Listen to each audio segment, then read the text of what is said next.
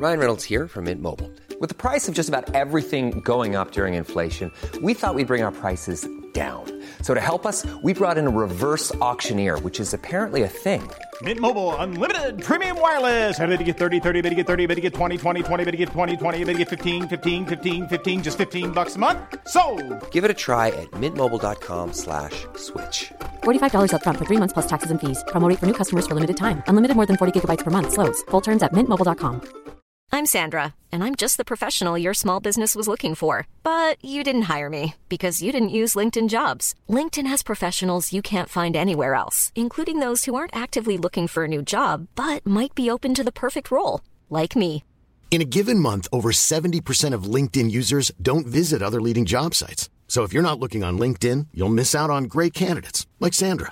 Start hiring professionals like a professional. Post your free job on linkedin.com slash spoken today.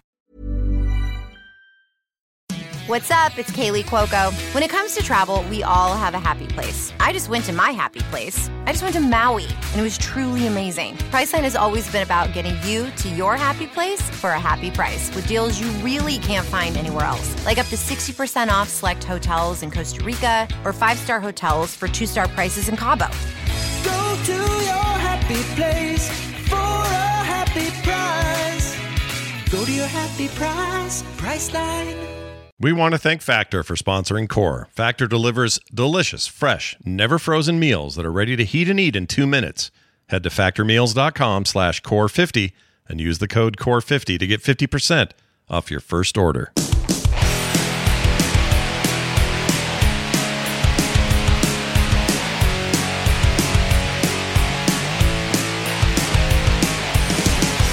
Hello and welcome to Core. This is Core talking video games, so you can too. I guess is our that's our slogan. Uh, it's Thursday, June eighth, It is now. 2023. uh, I'm Scott Johnson with Bo Schwartz and John Jagger, and we are at it once again. Now, here we are a week later, and uh, just to let people know, Bo is playing to 100 still. He's still on the on the trail. Okay. Uh, so he'll be playing during the show today. If he seems a little out of it when we ask him questions or something, understand the race to 100 waits for no man. And we're here to support him. Okay. He's also been doing this now for over a week. right. Yeah, So- officially the one week has set in, and I'm still not at 100. And The I've been fatigue playing. is there. I've been playing since wake up to bedtime with as minimal breaks as possible. Yeah. Uh, I I can't quit now because I'm so far, but I, man, I want to stop. Really? I was going to ask. That was actually going to be one of my first things I asked you, but um, uh, we'll get to that later when we talk about Diablo. But I, Sure. I, I feel like you're, um, yeah, you're past the point now. You can't just like drop it. Yeah, know? I'm level 76. I'm so close to 100, and I've been getting a lot of support and encouragement from people, and you know I can do it. I just a week is a long time. Yeah, and you are essentially doing it solo now because all your other helpers have, have died. Not in real life. Uh, I mean, they're well, they're not my helpers, my teammates. teammates. Sorry. like, yeah, they died. Like, like the Fellowship of the Ring, one by one, they fell to various things, and I'm now solo. yeah, one does one does not simply Um, And I walk think, into. I think mainly when I asked them to volunteer, and I was like, yeah, probably level up in two days to 100. Everyone was like, sweet, I got the weekend. And then when it started looking like, you know, longer, well, I know one Shinobi. So I'll say who helped me. It was Lockvine. I said it last week. Lockvine, Shinobi, and Mm-hmm. Ziggurat. Ziggurat didn't even know what we were doing. Yeah, Like he knew it was hardcore, but then we're like, there's a little statue in his top 100 and we're racing. He's like, why are we skipping the cutscenes? And I'm like, yeah. You didn't because we're that. going fast. He's like, for what? Because there's a statue that we want to get a name on. He's like, what statue? Yeah. He's just there for You the know? you know good times. He didn't care. yeah, yeah, it was great. I like playing with him, but yeah, he didn't know, and uh, he played on his own and got he yeah he got turfed, and that happens. It happens. Lock- Um, Oh, it wasn't on stream. oh, no, it was on his own shame. while I was sleeping. Lockvine uh, was set, he was setting a record. I. I mean, I was so focused on what I was doing, I wasn't super clear, but I think he was trying to play the game for 60 hours straight and set a world record in Guinness for the Oh, game for how for long? you- Diablo 4. okay. for 60 hours. I guess he had some witnesses or something. Uh, I'm sure he'll clarify it and write me. I don't remember it because I was focused on Diablo. But um, yeah, once the 60 hours are up, he's like, I got to go to sleep. and I think he I think he yeeted himself in a dungeon. that was that was how he exited. Oh. And finally, Shinobi. It was just me and him, and I'm like, okay, let's push the nightmare levels. And maybe we pushed it a little higher, and it was my call, and I feel bad because we got to what I call the VR chat room in the dungeon. That's this room in, in the middle of the two sections where a whole bunch of dudes just come and slam themselves on you. And uh, that's what I call it VR chat because it's like a VR chat room where everyone's dressed up as like a furry. Anyways, whatever. Um, and uh, you know they fight you, and um, uh, he died in there, and I escaped. I had a scroll of escape. He triggered his, you know, it's panicky, right? I'm like, we got to get out of here. I'm, I'm leaving, and then I scroll of escaped, and he triggered his death potion, uh, but missed his opportunity to escape, and he died. And I still, he says it's not my fault, but I still feel it's my fault for suggesting the harder content. What level? And here we are, What level was Uh, he at the point of his death? sixty. Oh gosh, that's Yeah. gross. As someone who's only 37 and currently working his way through about the middle of Act Four, um, I wouldn't want to lose my 37. That just sounds awful. That sounds awful. So Yeah, the only way I would do this is obviously the way you're doing it, right? You got a goal in mind and you're going to go for it. But or or I do it later in the the long tail of the game when a new challenge is needed and I've done everything and I'm like, well, how about a hardcore? Like those are those are where my head that's where my head's at with hardcore. But I really respect this that you're doing. I think it's rad. And I hope you make it. And I don't want any Trying to get my name on that statue. yeah. So what level? Well, they go- what what nightmare or not nightmare? But what uh, are they? Torment still? Is that what we're calling them in the new game? I know. Yeah, well, no, uh, World Tier Four World is Tier, Torment. World tier, right? Yeah. Yeah, Okay. so I'm on the hardest difficulty level now. And you seem to be just chewing through shit. Those at home listening in audio Yeah. only, Brian or Brian Bo is playing right now, and we can see him, and he's he seemed to just be churning through these these mobs. It's not much Yeah, to I've him. got a right? strong build, but you never know. One of the worst, I think, way to die right now is uh, inattention or complacency. yeah, You know, they have mortar. Remember mortar from Diablo three, where you kill them and they blow up. yeah. Yeah, so they have that in this game too. I almost went to ten percent health this morning, standing in one. Ugh. Yeah, Well, they they have a tricky mechanic, and I'm not on hardcore, thank goodness, because I can't tell you how many times I fall for it. There's this type of enemy that shoots fire out in lines around them, and so you, you're dodging that. But then when they die, they continue to fire the lines for like two two blasts, but they also explode in a radius, which is new. And the amount of times that I just think, oh, I'll just keep dodging these lines and stand in the radius and get blown up. Like I've probably died three times to that. Oh and Oh my it is gosh. it, it's so annoying because I always forget it.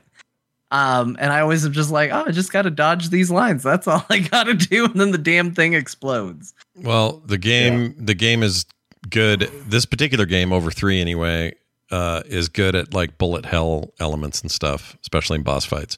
And there are some weird patterns and some stuff I have a hard time predicting, even though I've seen it fifty times. In fact, while I was fighting, I don't want to give anything away, but at one point you need to confront Elias.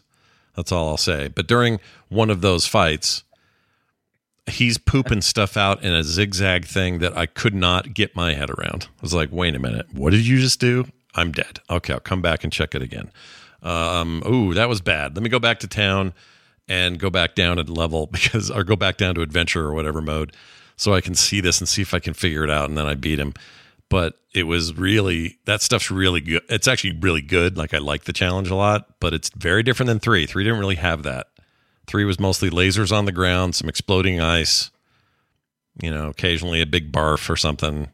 Yeah, those lasers really got nerfed. Because I got to tell you, the enemies that drop the little rotating lasers, I just stand in them. I'm like, this isn't the worst thing I've ever had to deal with. No. This is okay. Most of the time Those do that. used to kill me in three really badly. Yeah. But, uh, Three, three, they were horrible, and I guess you could. The more you build up your elemental resist, the easier that stuff is. But, but in four, there's some hard shit, and also I'll say this about bosses just real quick. Um, they in three they don't reset. So if you if you're fighting a main sort of bossy type, let's say you're fighting the butcher in three, you get him down to a quarter of his life left, and you die on a higher level or something, you go out, you respawn, you come right back in, and he's still at a quarter level.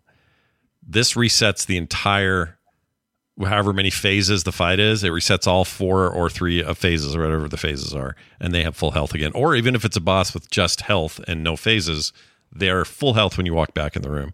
So they're not playing around with that stuff. You can't just go, oh well, I guess I'll just kind of donkey through this, and if I die, oh well, I'll just go white, take him out. Like there's work involved, especially when it's a long one, and it sucks to die when you've been fighting Yeah. for a long time. But um, I don't know, Bo. I'm just glad to hear you're hanging in there and got all your you know your fingers left and all that. Yeah, no, I'm still still going strong, and it's okay. It's just a matter of concentrating at this point and keeping up with gear changes. Do you feel like you're you're now in a position? Because I watch you play on your stream and here even tonight.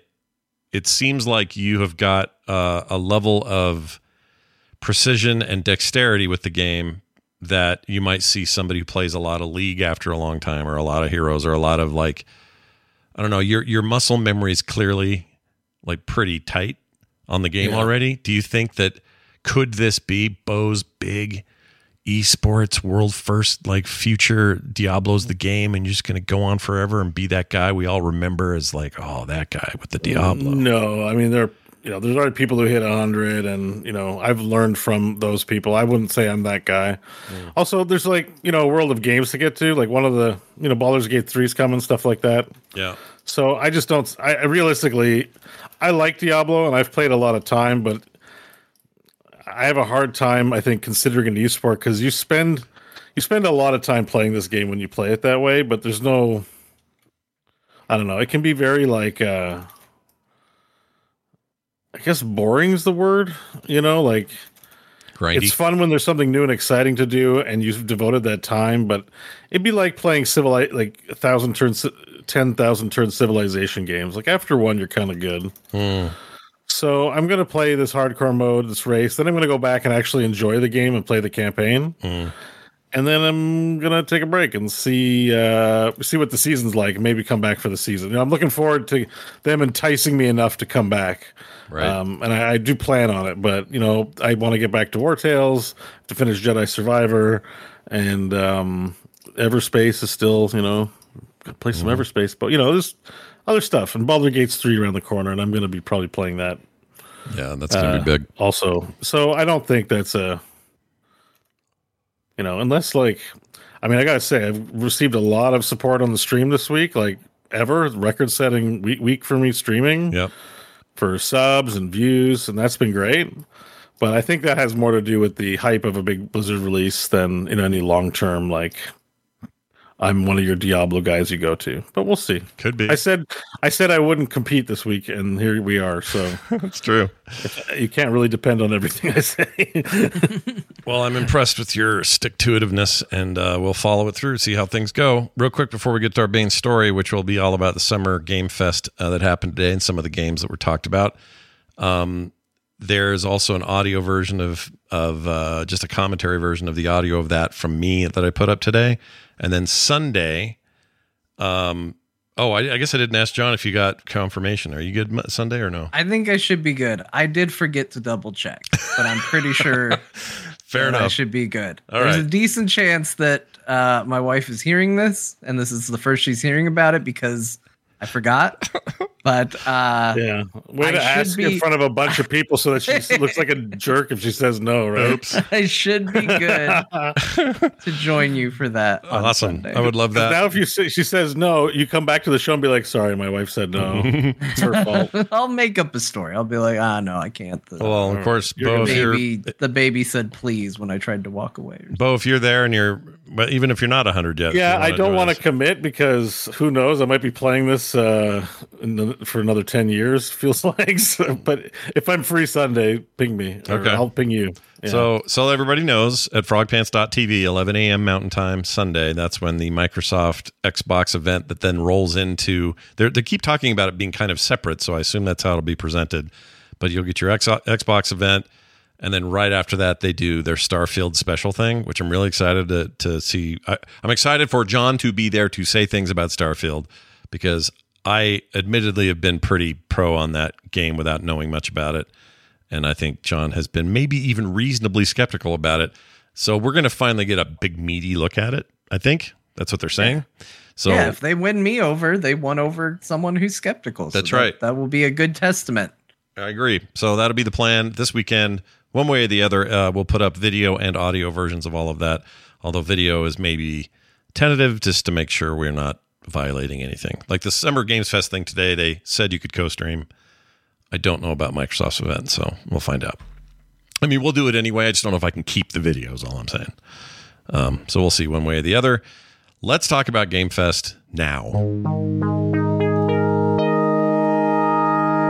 Summer Game Fest, Geoff Keighley's uh, summer kickoff thing, almost sort of almost like a replacement E3 launching sort of thing happening in early June, happened today, and they showed a bunch of stuff.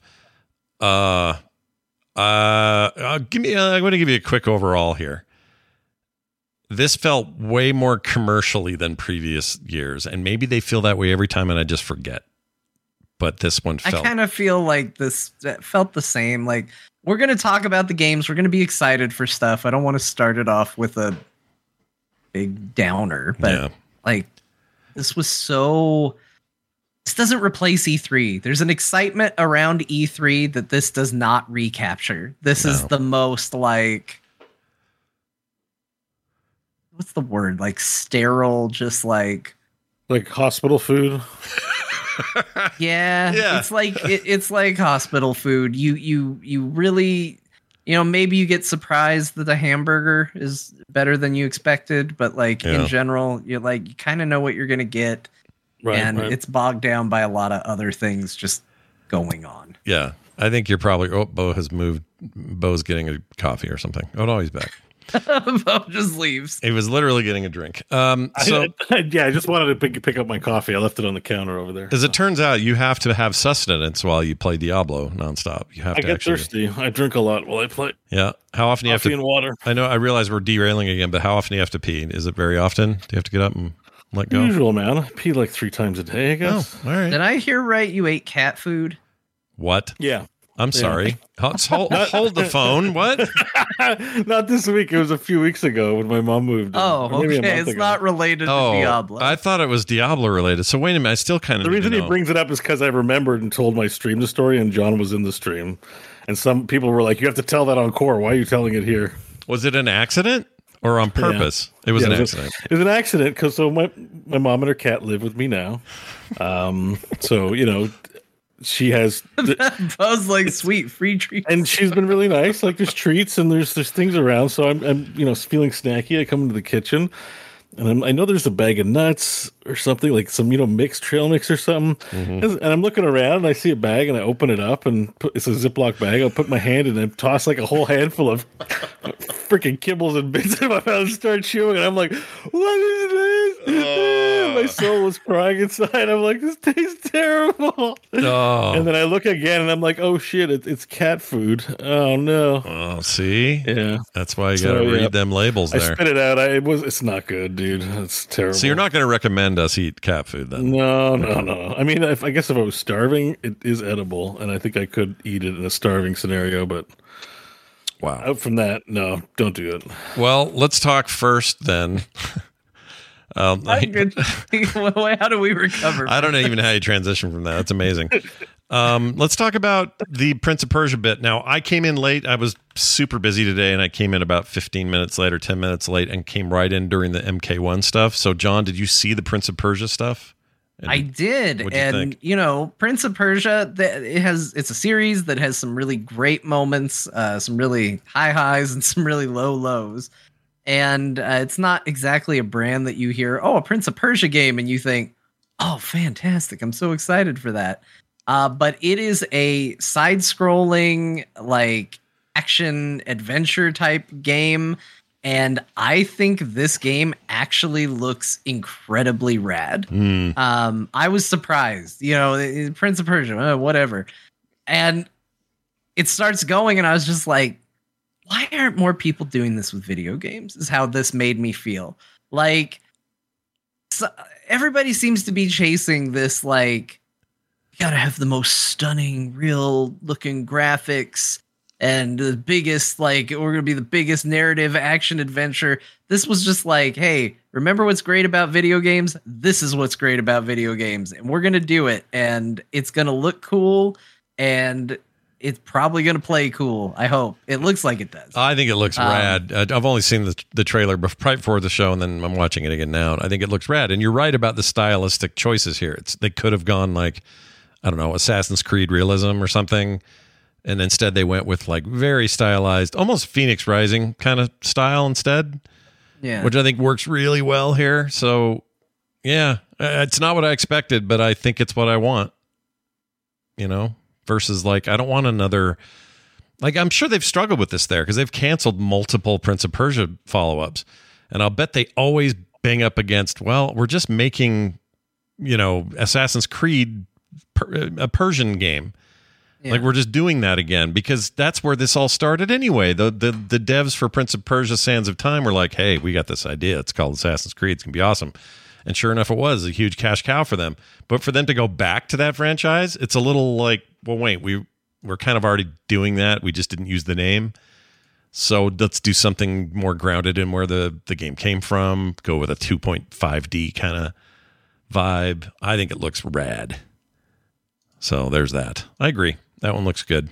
What'd you think of the? Uh, well, okay, so they showed off Mortal Kombat two, or sorry, one gameplay, and they showed um, a bunch of fights, some little snippets of story, not a lot, but a little, and they had a dude on. They had Ed Boon, a dude. They had Ed Boon come out. just, just a dude, some guy came out. Some guy, never heard of him before. Um, no, Ed Boon came out and described a little bit what was going on, especially the cameo system, which uh, I thought was going to be more involved than just occasionally Sonya Blade will fly in and kick and then fly out again. I don't know why I thought there'd be more than than that. I that. thought maybe they were going to go the route of like, you know, tag, and this was going to be like their their take on Tekken Tag Tournament. But I kind of see what they're going with here. Um, they've kind of dabbled with these sorts of ideas in a lot of these.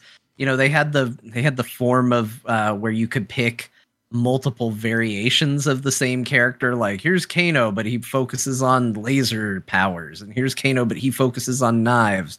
Now it's more like you pick your character, and like the way you customize and tweak them is by picking your cameo, which gives you access to other abilities to call in. Um, and I think that's actually pretty cool. Like, I, I I think that's all right. It looks like it's going to be pretty like deep the way you actually utilize it because on some of these it looked like the cameo character was getting involved in the x-ray attacks and in one case it looked like the cameo character actually did a fatality. So i don't know I, we don't know for sure but judging from the gameplay trailer it looks like they're going to lean into it in a lot of ways and it's also a cool way to bring in like the classic variations of these characters which i'm be honest i've found out that i am a sucker for palette swap ninjas Yeah. because if you say john what is the best version of these characters it's like the mortal kombat 2 ninjas are the best where it's literally the same model just different colors and i'm like those are the best costumes Yeah, I do like, them. but, but later they added personality and flair i'm like who cares same costume different color is best best version of the character I still I kind of agree with that. That's funny. No one's ever asked me that question, but if I had to say it, I think the MK2 guys are my favorite. All the ninjas. Yeah, and it's exactly the same. Yeah. So uh, it's a neat way to have those things in there. Um, we did get to see like the classic Sub Zero fatality, which is why I think cameo characters might be able to do fatalities too. Mhm. And that's kind of an interesting concept. Like, hey, I picked you know to play a Scorpion, but I can also do a you know a Sub Zero fatality on top of it. Like, Right. those are some kind of neat twists too.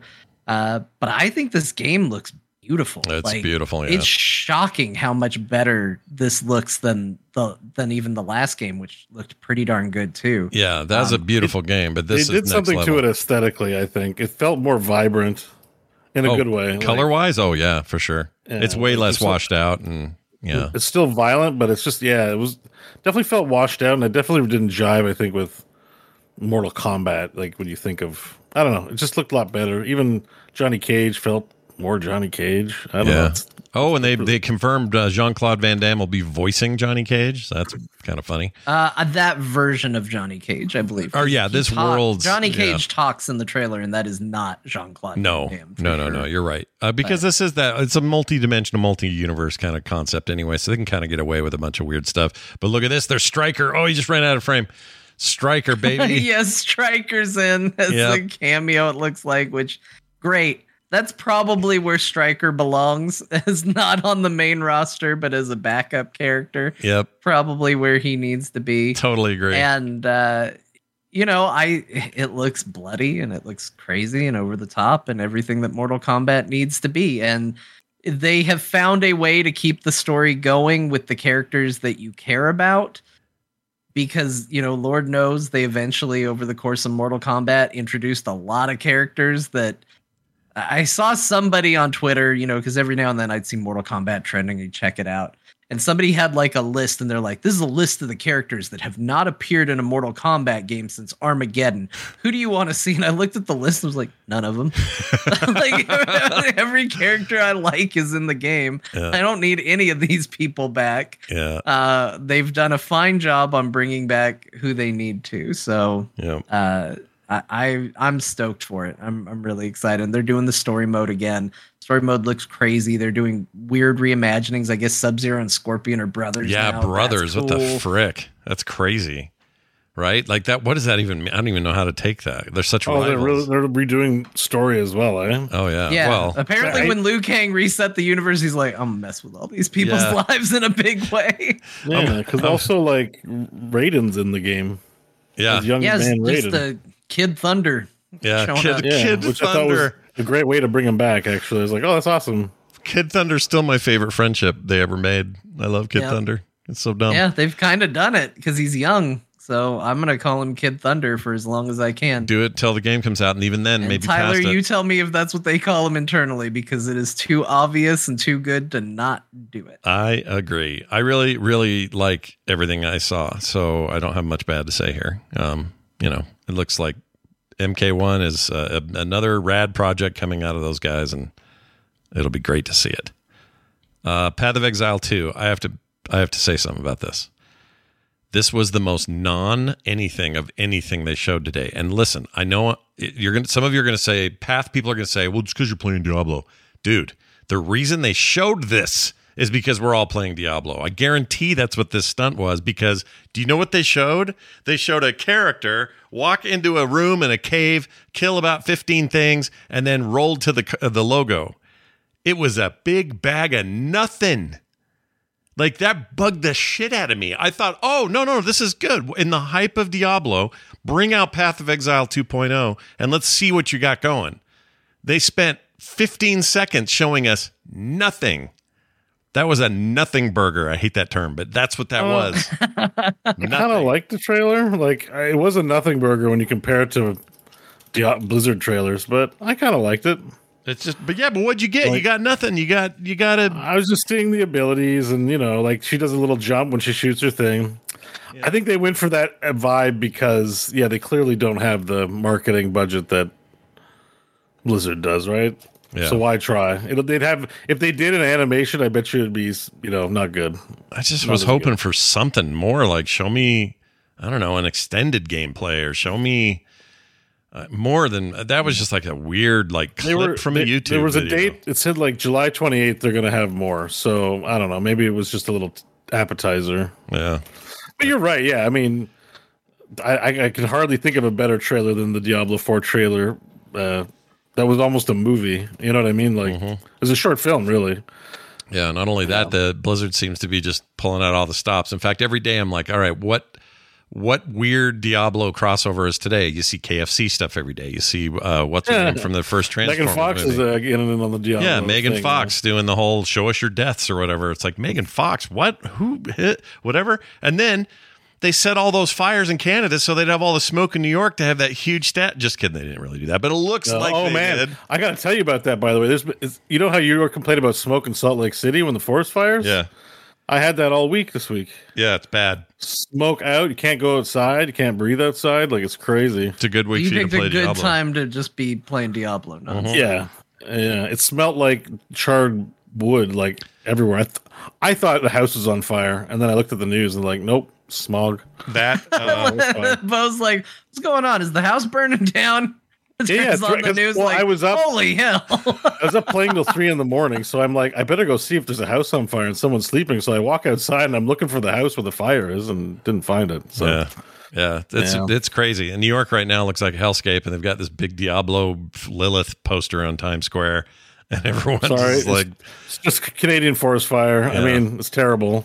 Yeah. You really should it happens. not have those. We but- have those here, so we're sort of used to it out west. But I think the east is like, what the frick but is this? Our po- poor ozone there doesn't like it too much. Let's just try not to do it. It's like if if you're like, hey, I haven't seen this. How bad does it look? Go watch uh, Blade Runner 2049 and skip to the scene where he visits Vegas to find Harrison Ford's character. It does Yeah. it does look like that? a lot, yeah. Crazy. Anyway, Path of Exile 2 still a thing. It's coming. I, I'm I'm actually excited about it. I just thought it was a weird reveal. It was just like, what? What are you showing us? It's like nothing. Yeah, here. I mean, I agree. I agree because that wasn't exciting. yeah. It just left me kind I of did. going. I did oh. enjoy it. Uh, Witchfire. That looked like. Well, one thing we didn't put in our notes is right before Witchfire, they ran a Witcher season three promo for Netflix, and then they I showed wonder a, why that didn't end up in the notes. and then they, weird that that got left out. Well, the reason I mentioned that is it felt weird to follow it up immediately with what looked like kind of a Witcher first person shooter rip Witcher ripoff in a weird way. Not a ripoff, but you know what I mean. It was like, hey, guy goes kills creatures. He's a Witcher.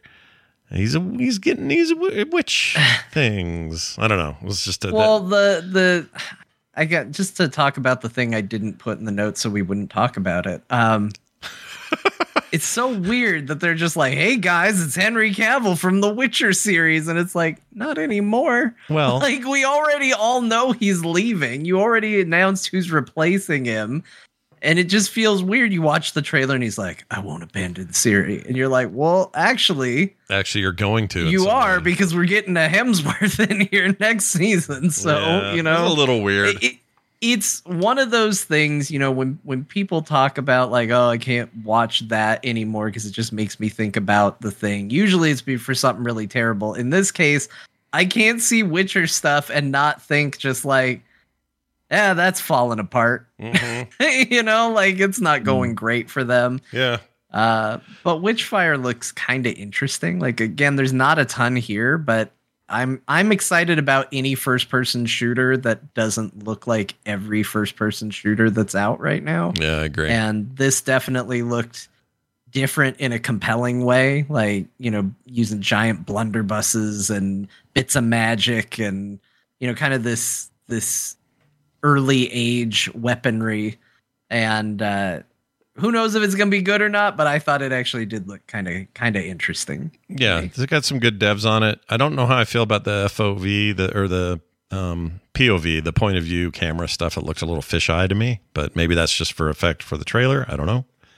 Some I have some questions about that one, but that's the thing. And- Sometimes they can they'll let you change that. yeah, and that may be a thing in there. Uh, they showed a little more of Remnant 2. Not much to say there, except I didn't know that game was co op, and that looks co op as hell. And the first game wasn't. Uh, I didn't know much about Remnant 1, but people are excited about this. I never played it. I never really heard anyone talk about it. And I'm like, I'm excited about Remnant 2 because I, I think they were out there saying some stuff about how uh, everybody's single player experience is going to have a lot of unique to it. Like they're they're kind of leaning into that RNG aspect of the world and storytelling sure. and people got really excited about it and it made me kind of say like is the first remnant game good like i never heard anyone talk about it now all of a sudden not only is there a sequel but people seem hyped about People it People that played Remnant One, I think, loved Remnant One. I remember a lot of positive talk about it, but it was also kind of, um, I don't know. It's you know, people. I knew it was it was a Souls like in some way. Um, I think I even own it. I just haven't played it, but I, i'm in the same boat i own it and i haven't played it so Is that a multiplayer game though? the new one is. The old I- one's not. i think the old Okay. the old the one old didn't one have. not? The old one did not have co- co-op that I know of. Well, I should, now I say that, and I'm not sure. you Actually, I didn't play it though. yeah, I didn't play it. So said good it, point. and then i, I said thought I- it and it didn't seem true I thought I saw gameplay and it was always ever one dude, but that doesn't mean anything. Could just be solo play. I was Let saying, so it's see. possible. I'm gonna check it out right now. Yeah, check that out in and see. my library.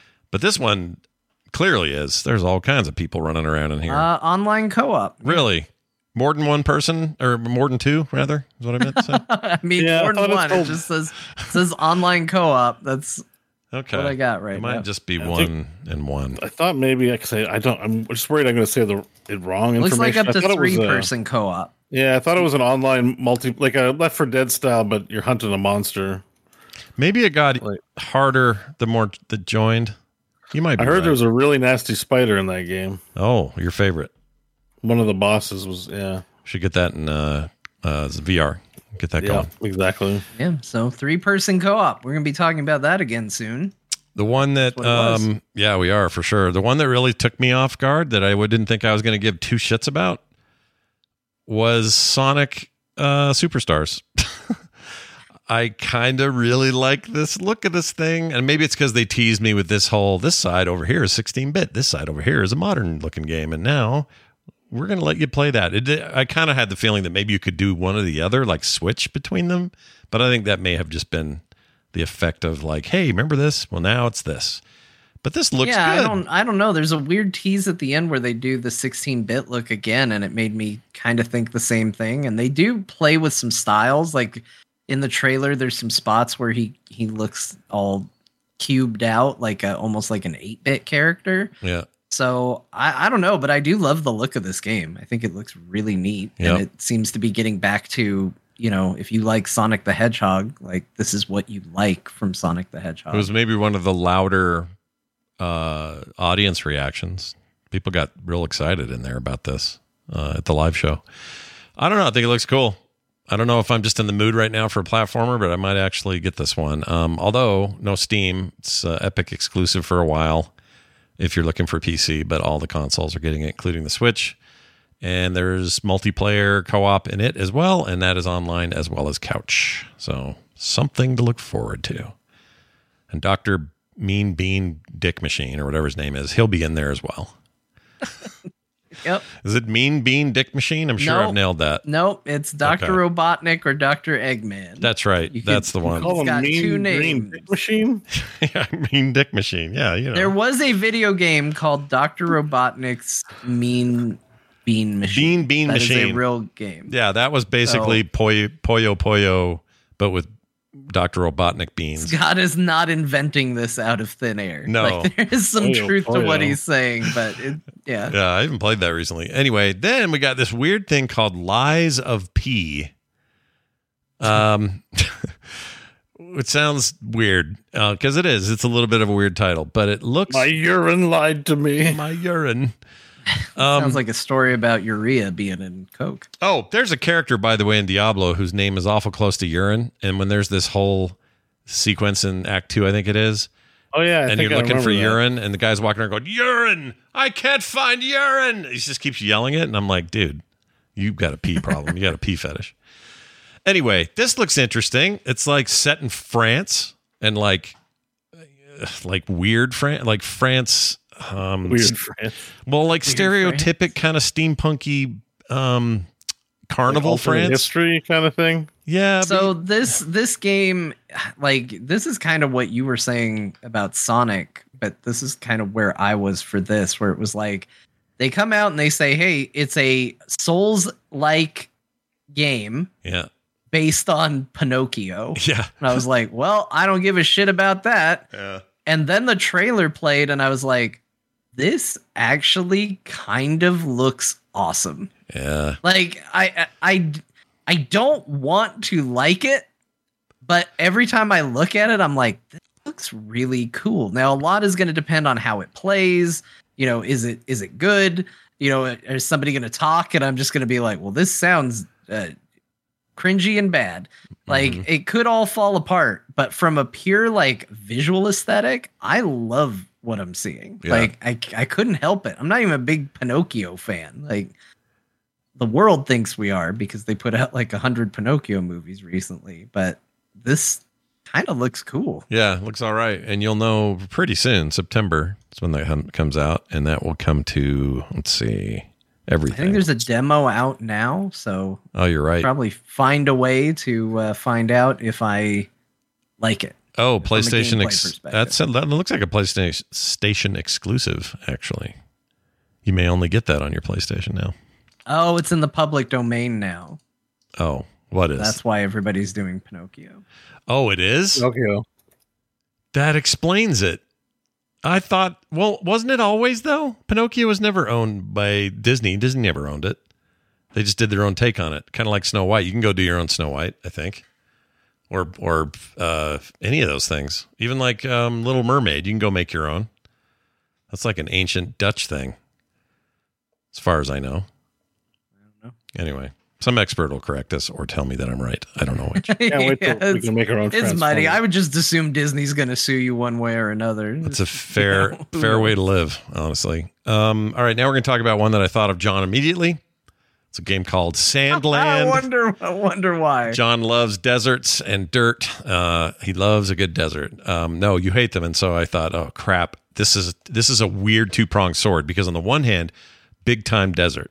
All right, Chaldean levels It's of desert. It's literally called Sandland. yeah, the land of sand. That's the name of the game. yes, the Yeah. game is called Sandland. and it's the artist creator slash dude known for all the dragon uh not lance dra- uh Dragon Quest. dragon quest games he's your he's your um uh f- oh, so it's like a JRPG. It's a it's Akira Toriyama who did Dragon Ball, Dragon Ball Z, yeah all that uh, stuff the Dragon Quest games, Chrono Trigger. Uh, Alright. it's Everyone's his least- art style, Yeah. and I love his art a Yeah. ton. yeah So it is something I love in something I hate. uh, but here's the thing: I think at the end of the day, his art style wins because I'm totally intrigued by this.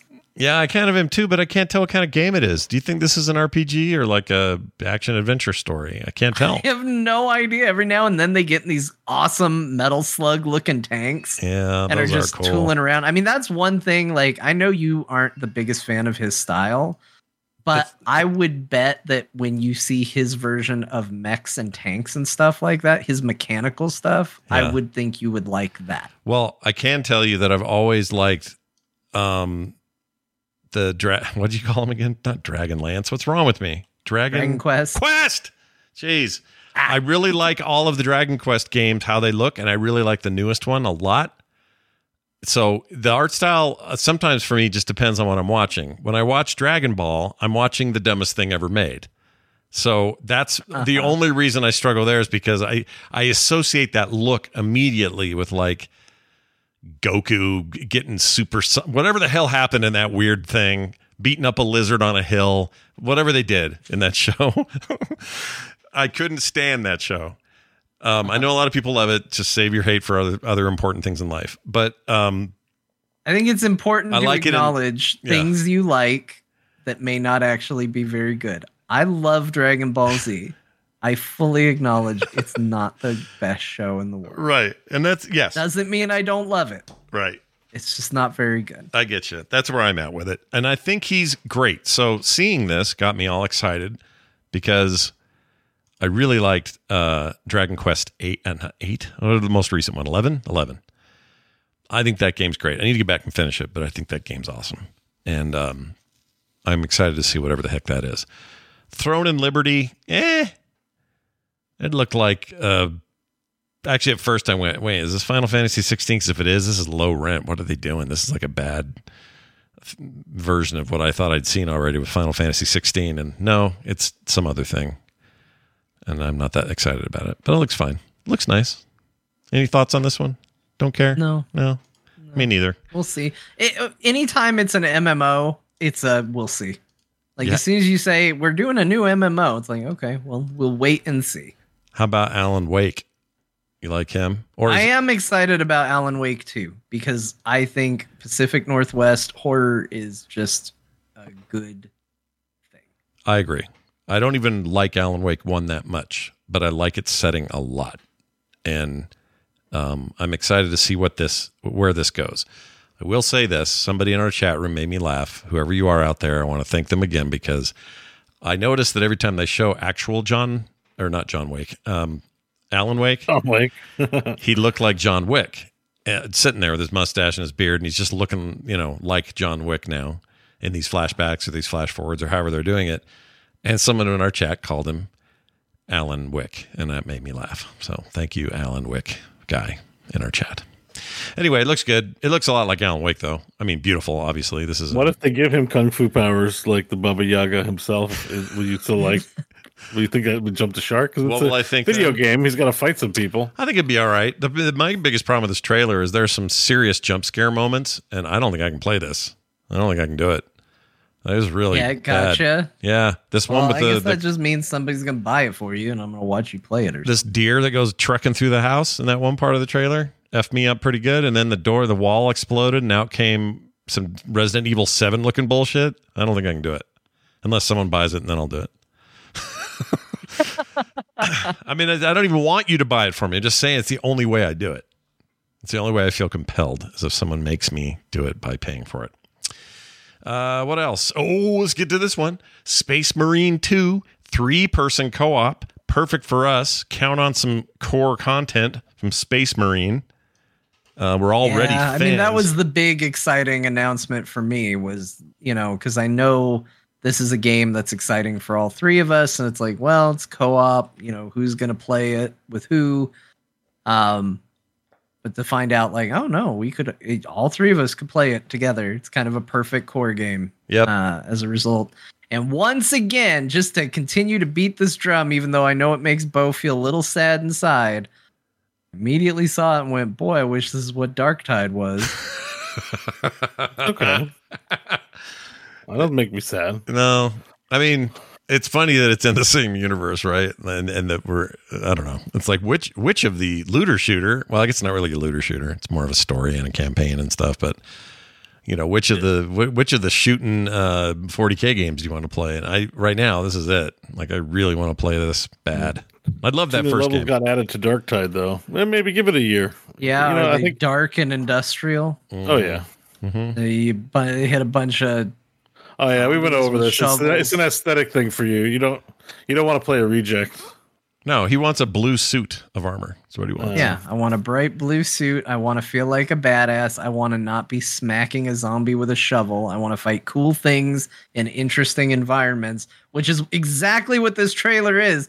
I'll just point it out. This trailer shows a lot of different cool looking environments, including some dark industrial ones that uh, better than anything in Darktide, and uh, fighting a bunch of enemies that look a lot cooler than anything you fight in Darktide. So mm-hmm. I'm mm. really excited. I am don't want to take Darktide. It feels mean at this point, but just like like this is when when we would play uh Vermintide and we would mm. go, man, can you imagine if they did a 40k game in mm. this sort of universe? This is what I picture. And so there was a lot of expectation not delivered, and part of that, a big part of that, is on me. And now, uh, now other games are coming out that are more adjacent, and I'm excited. Now, the next game I want to talk about is one where I don't know if you guys ever watch something and realize the only reason the name that's attached to this is attached to this is because they get money for that attachment. Oh, I don't think that's true. I think that is 100% true here. I- Why I think else? you are completely wrong. Let me say this. Carpenter is I a like John huge- Carpenter. He's okay, a big let's gamer. Say the, let's say the name of the game first, then we'll have our debate. All right, John Carpenter's Toxic Commando is the name of the game, and it looks like a zombie shooter with a bunch of tough guys in a truck and some ladies, and they all get out and shoot zombies. I don't know how much. Toxic Avenger in it. No, I wish that'd be great. Uh, I don't think that'd be he has the rights to that, but uh, it is John Carpenter's Toxic Commando. Now, John is absolutely correct to point out that John Carpenter is a huge gamer. He loves it all. He was talking very recently about how much he loved the remake of Dead Space and was super glad they did it and loved playing through it again. Um, and I would argue that probably Dead Space of all the horror games is the most thing like any video game has been. So he probably appreciates it on that level as well, uh, being the director of the thing. Here's the deal, or not the thing, just thing. Wait, no, is it the thing? Uh, whatever. John Here's the thing, yeah, here's the, the thing. thing. The thing. Okay. So- Here's here's John Carpenter's The Thing. That's yeah, here's John Carpenter's the thing. John Carpenter's Toxic Commando looks like shit to me, and I don't know why Uh-oh. this would be any good. This looks like just m- m- mowing down zombies Uh, Left 4 Dead did this. A million other games since. I I'm getting Redfall 2 vibes out of this.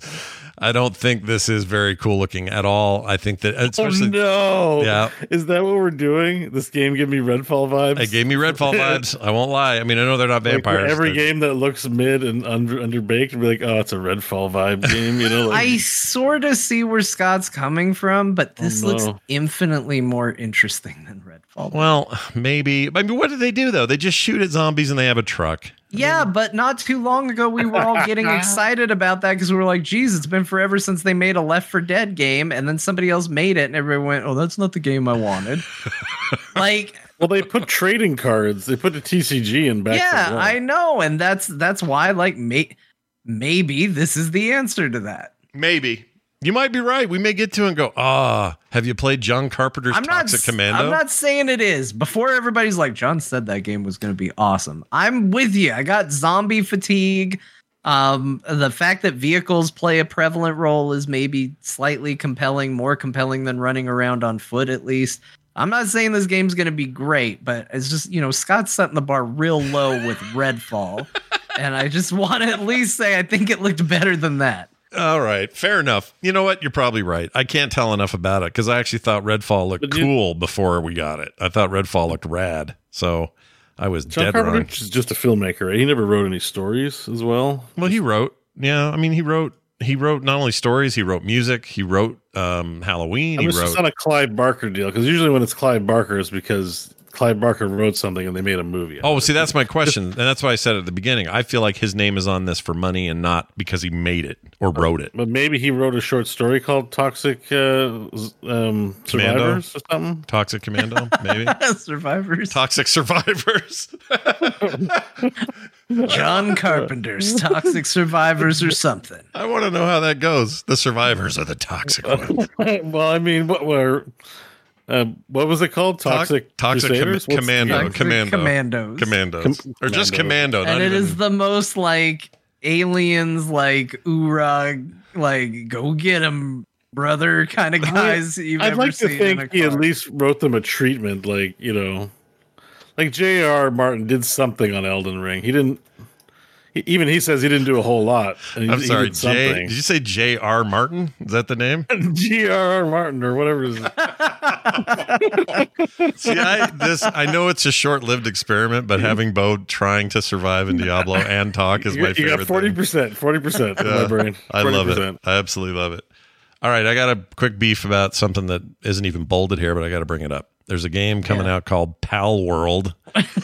I did What? kind of want to talk about this, but I thought this might go long, which it is. It is, you but, know, let's yeah. Talk about. Pal World. So Pal, Pal World, World. is this? It's Pokemon with guns, um, literally.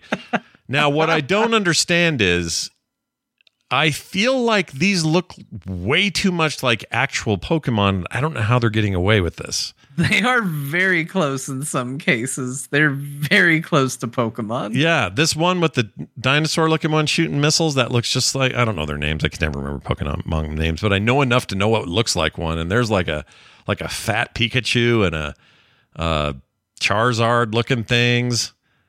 I mean, it's Well, just you know, if you're gonna do a not Pokemon Pokemon, like go for it. Like that always bugged me about so when WoW added Pokemon through pet battles, right? yeah. It's like, hey, we're gonna put in pet battles. It's gonna be like Pokemon, but then you're out there catching a deer. you kind of realize, like, oh, Pokemon need to be like more than just animals. Like Yeah. you can't just go out and be like, I I caught a crocodile and a a brown rabbit. Mm. Like that's not exciting. Like it has to be like a a smilodile. Like, like, it has to have a weird personality and be quirky. And Yeah, uh, it's got to be a crocodick. Yeah, crocodick. Exactly. Crocodick. I don't want to know what that evolves into or morphs into. Um, I'm going to jump ahead to Wayfinder. I kind of liked how this looked. I have to admit, um, it looks like another shooter. Like, well, it's got uh, it's got what's his name's art behind it. Yeah, it's It Madureira, Joe and Madureira, That yeah. will that will get you a nice big bump. yeah, for sure. It helps me as well. I'm I'm a big fan of the other games he's been involved in, and this looks like this could be very cool. The art style is really neat.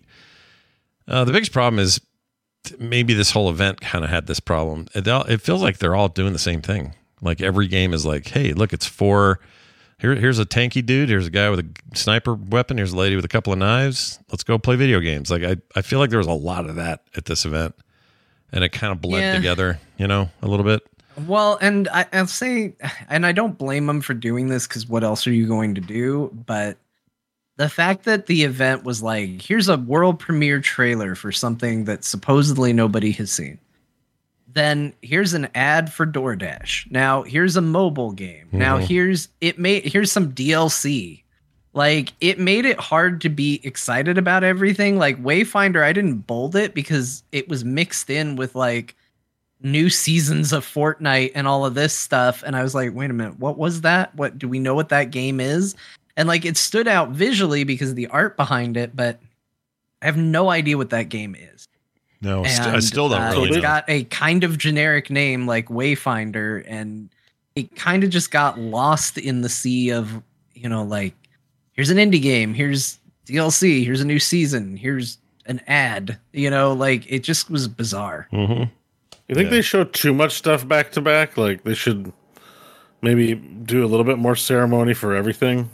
Well, yeah, but I think I could be wrong, but I think the business of Summer Game Fest is uh, get let's get as much as we can, and and that's how we make our money. Let- Let's just keep pushing Yeah, through this. guess thing. so. Yeah. It feels too full as a result. Like Mm-hmm. it needs to be spread out a little bit more. Like the I was excited about a lot of things they showed. Um but I was getting fatigued by the end. I mean, if you look at our show notes, Oh yeah, everything up front is bolded, almost Yep. everything at the end is not. And I think that's because my attention span fell off yeah. by the end and it, it just was it's too much it was hard to differentiate what was important versus what wasn't and that probably works to some people that are paying to be up there's credit but as a viewer i was just like like it was a boring event for sure like there were some cool trailers but i feel like you would get more out of this event by just looking up the trailers piecemeal after the fact than watching the event live I tend to agree. I also think that um,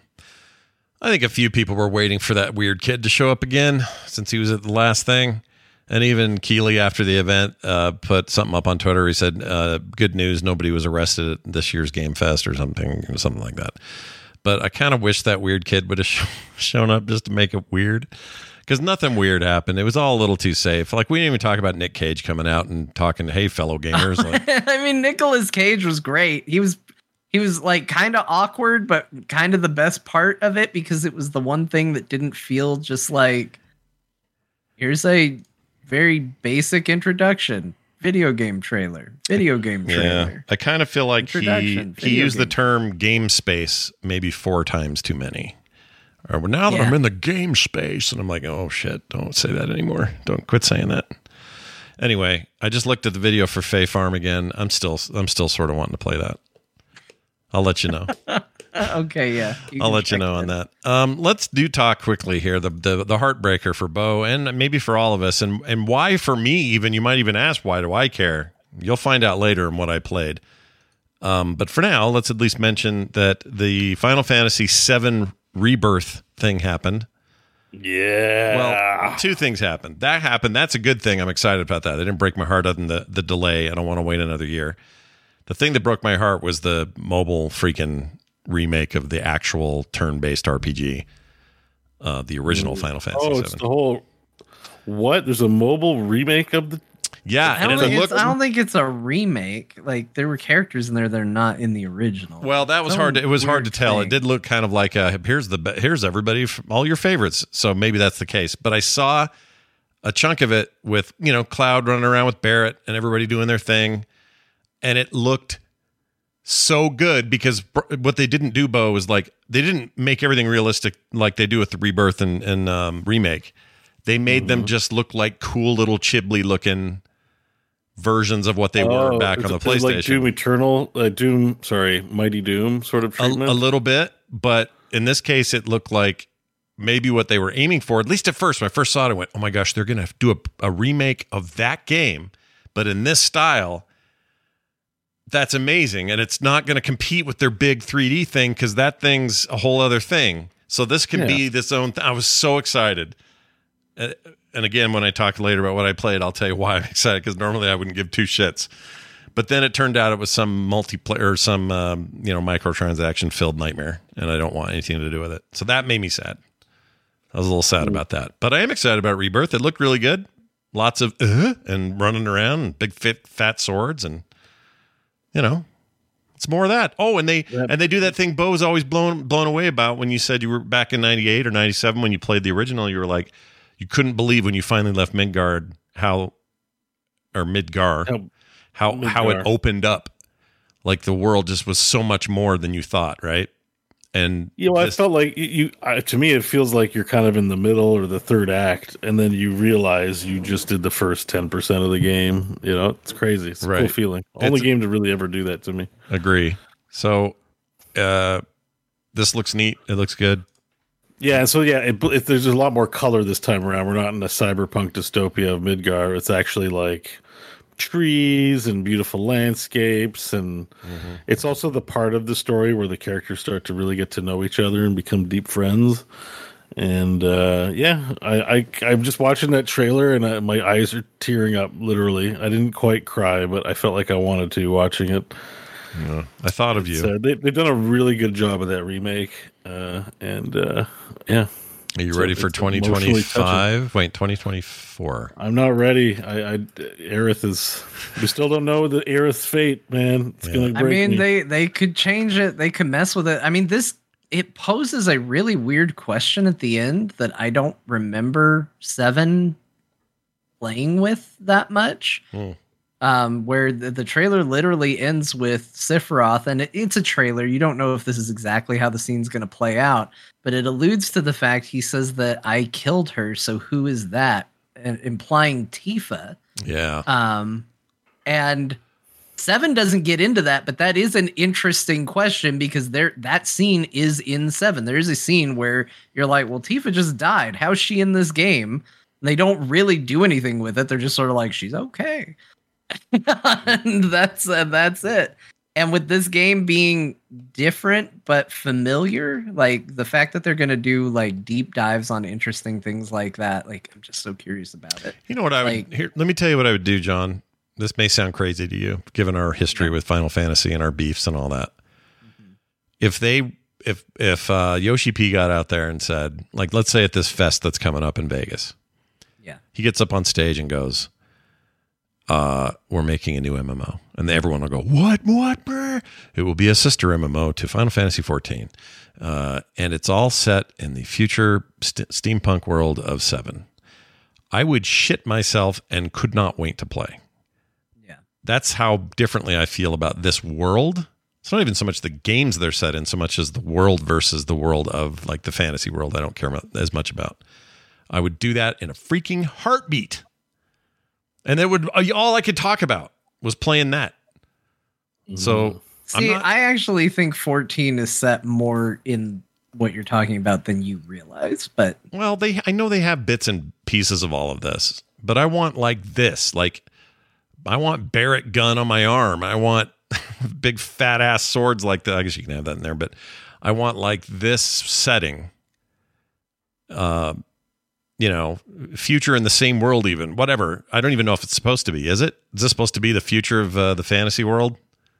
Or do we no, know? they're not connected. They're not at all. Like they everyone's It's still always a No, this new isn't like Legend of Zelda. Like, here's a weird tinfoil hat on how they all connect. They are all different worlds. So Yeah. okay. So That's they're why all it's hilarious that they're numbered too, because they're not a sequence of anything. so if They they're have all crossed over. Final Fantasy 15 characters did canonically show up in Final Fantasy 14. right. but it was a completely different world. It wasn't like, oh, we went back in time or we did it. They drove their car through a portal to a different universe. So these universes all use Gil for money, right? Most of the time, yeah.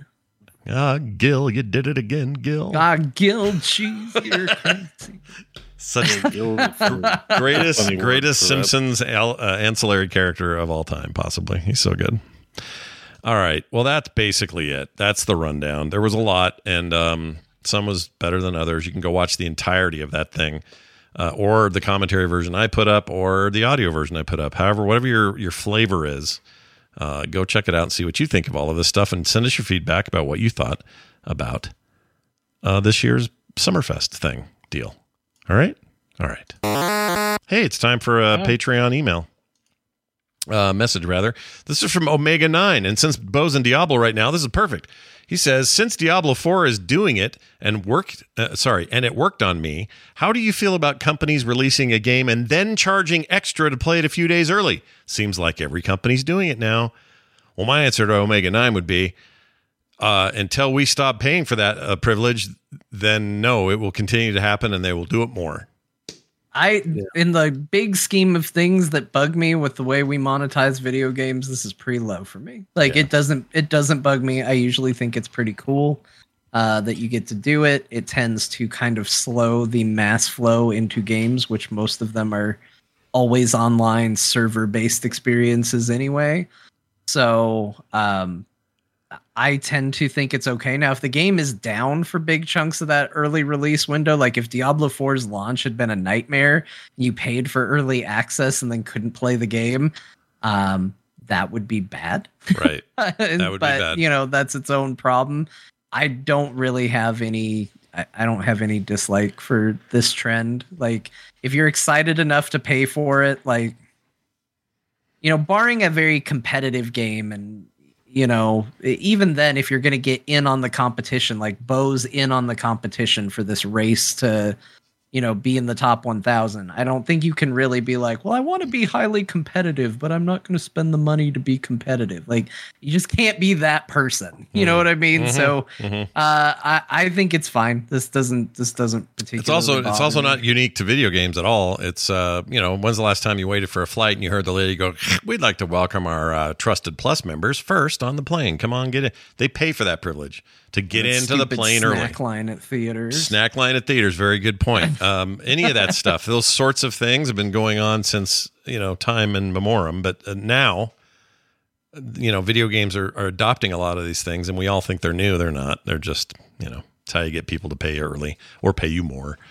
And I don't, I don't think unless you have a, you know, you may have an intrinsic problem across the board with that sort of thing. Well, then that's different, and you probably spend your whole day complaining. I'm not saying that's you, Omega Nine. I'm just saying, you know, good luck if that's what you if you don't want that from any part of human life but i don't think it's any bigger of a problem here than it is getting on your plane early Oh, so I don't think a lot of games do that. Like free to play games sometimes do that, Mm-hmm. but how, how many games really charge extra early, early access um i mean You know, get in a few days early. Like I, I don't. I mean, I just don't think I've seen examples of it too too much too too many times. diablo I'll didn't even the- really it- like this is kind of a dumb thing, but the the thing that always made me really like it and do it, and I'm sure companies do it intentionally, but so often it's well, if you get in early, you get it before the weekend. right And if you don't get in early, you get it on a Tuesday. You're like, well, I would love to be playing it this weekend, so I want to get in. But that doesn't change the fact that that is how I want to play it. I want to play it for that weekend. I can't tell you how many video game releases come like the weekend or the week after a three day weekend. I think, why couldn't they put this game out a week early? Yeah. I would have had a three day weekend to play it, wouldn't have had to ask for special time off work or anything like that. So I don't know. I just don't think it's particularly egregious. well also if you paid early to get into diablo or you paid the amount to get in early for diablo you also got other stuff with that level right like it wasn't just that Yeah, yeah, it So wasn't just that. games tend to do more than just give you early access to something. They'll give you something else in addition to that. Whereas other parts of life, um, every time I go past the TSA, speaking of flying again, I go past the TSA, they have that like express lane at the TSA where you pay more money to go through that line and you don't have your Sure. shoes checked. Like you, it's just a whole different experience. Fast passes at, at Disneyland, same thing. It's just, you know, people do that's that's what you do. You pay for the convenience, you pay for the getting something early or whatever it may be. And I think this is just gaming's version of that. But Bo's right; it's not even that prominent or common. You know, it's. I think it's. In fact, I feel like it's kind of exclusive to maybe even just Blizzard and companies like them. Yeah, I, I've I've noticed that on a few games. It, I think it tends to be online, mostly online uh, exclusive experiences. It's pretty rare that like a solo single player game that you're just going to go home and play by yourself is oh you'll get it early. Like it usually has some server element to it, and I think that there are benefits to doing it. The downside is, like you said, you mentioned it, but if you if nothing works, if servers break, that's a whole different animal. that sucks. Like the if you got early access to the game when Diablo 3 launched and you were getting Error 37 for a week, I mean, people were pissed. That was bad. Yeah, I mean the, the servers have gone down four or five times during my playtime. Yeah. Thankfully, I haven't died due to disconnects. I don't know how I've There are a dodged it few so much. people who have done that. In fact, the uh, I believe the world first uh, two one hundred hardcore died from a dis- Disconnect. Yeah, he already got it, but he lost his character nonetheless after that. And then I think they're letting him roll it back. I don't know who told me that, but I wonder if they are. If they, if you can, if you can appeal that and say it's not my fault your servers went down, and if you can confirm it wasn't your ISP, I don't think that's going to happen to everyone though. They're not going to. probably not. Yeah. That's a lot of people. Maybe because he has connections or something. I don't know. It's a it's a tricky thing because you know it it sucks, and obviously there's going to be a lot of attention when someone who's you know prominent from what they accomplished, and they're like, oh, they lost their character. How'd they lose their character? Oh, the server disconnected. Like that's lame. You want to you want to see a glorious death. You want to see the butcher surprise them and you know kill them or something like that, or they they did something stupid.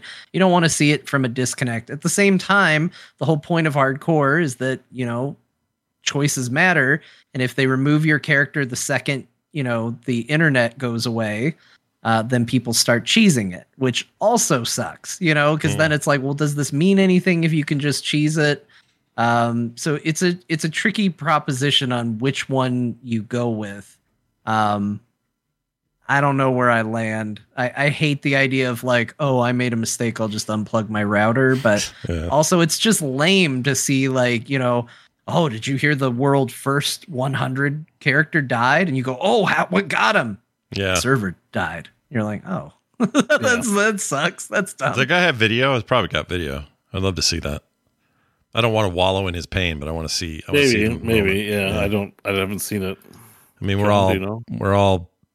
I mean, we. I would be at this stage where Bo's at now. Like when you were at thirty or something, I we'd have gotten over it. But if you died Yeah. now, between now and hundred, if you die, I would. It can happen, man. We gotta get used to the idea. It could totally happen. Ugh, I would feel so it's, bad. It's gonna be the last minute I'm playing. How important are pots, by the way? I'm not noticing that you're filling up there. Um, how? Uh, they're well, uh, they're critical because they give five percent XP boost, and they do protect, including elixir of death evasion, which um, makes you immune to death for two seconds when you hit one or zero HP. yeah, They're you just have to be quick super, they're not super important, but they help end game. You know, there's some uses for it. They can boost your resistances in certain ways that are good insurance for me. Man, even So your even your screen right now is affected by the smoke in Canada. Look at that.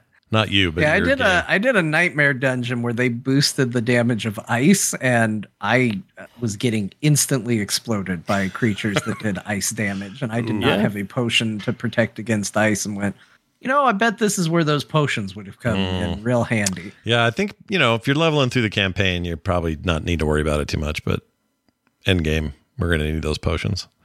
There's a lot. Yeah, I mean, it's uh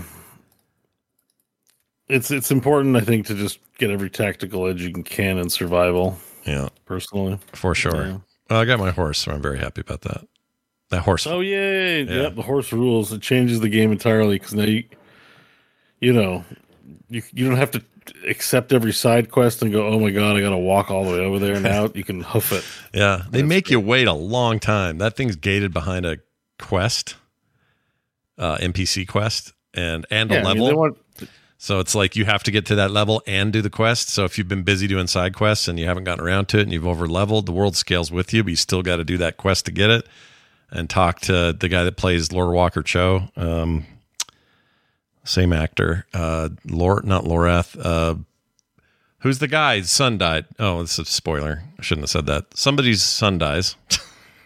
That's not Lorewalker Cho. yeah, it is. that does his voice. Yeah, no, that's totally him. he's in this game all over the place. I don't know what Uh, happened because I've, I've skipped every cinematic. what- so I have what's no his idea what the name? story Is it Jim Um, Cummings? hold that on. his name? Let me pull it up. I mean, I know the last level's awesome. Yeah, I haven't been there yet. Um, I guess John, you saw it because you beat the story. Yeah. We'll get to that. Yeah. Um, I let's mean, we'll, we'll get to it for Here sure. we go. Voice It cast. it has an epic last act, final act. Hold on. Okay, the guy I'm thinking of is it's not in this list. Why? Why? Why? Why? Is it Prava? No, that's a lady. No, it's Donan. I'm looking it up right now. Donan, now. that's it. James Good, Yeah, James which Good. is not Lorewalker Cho. I think it is.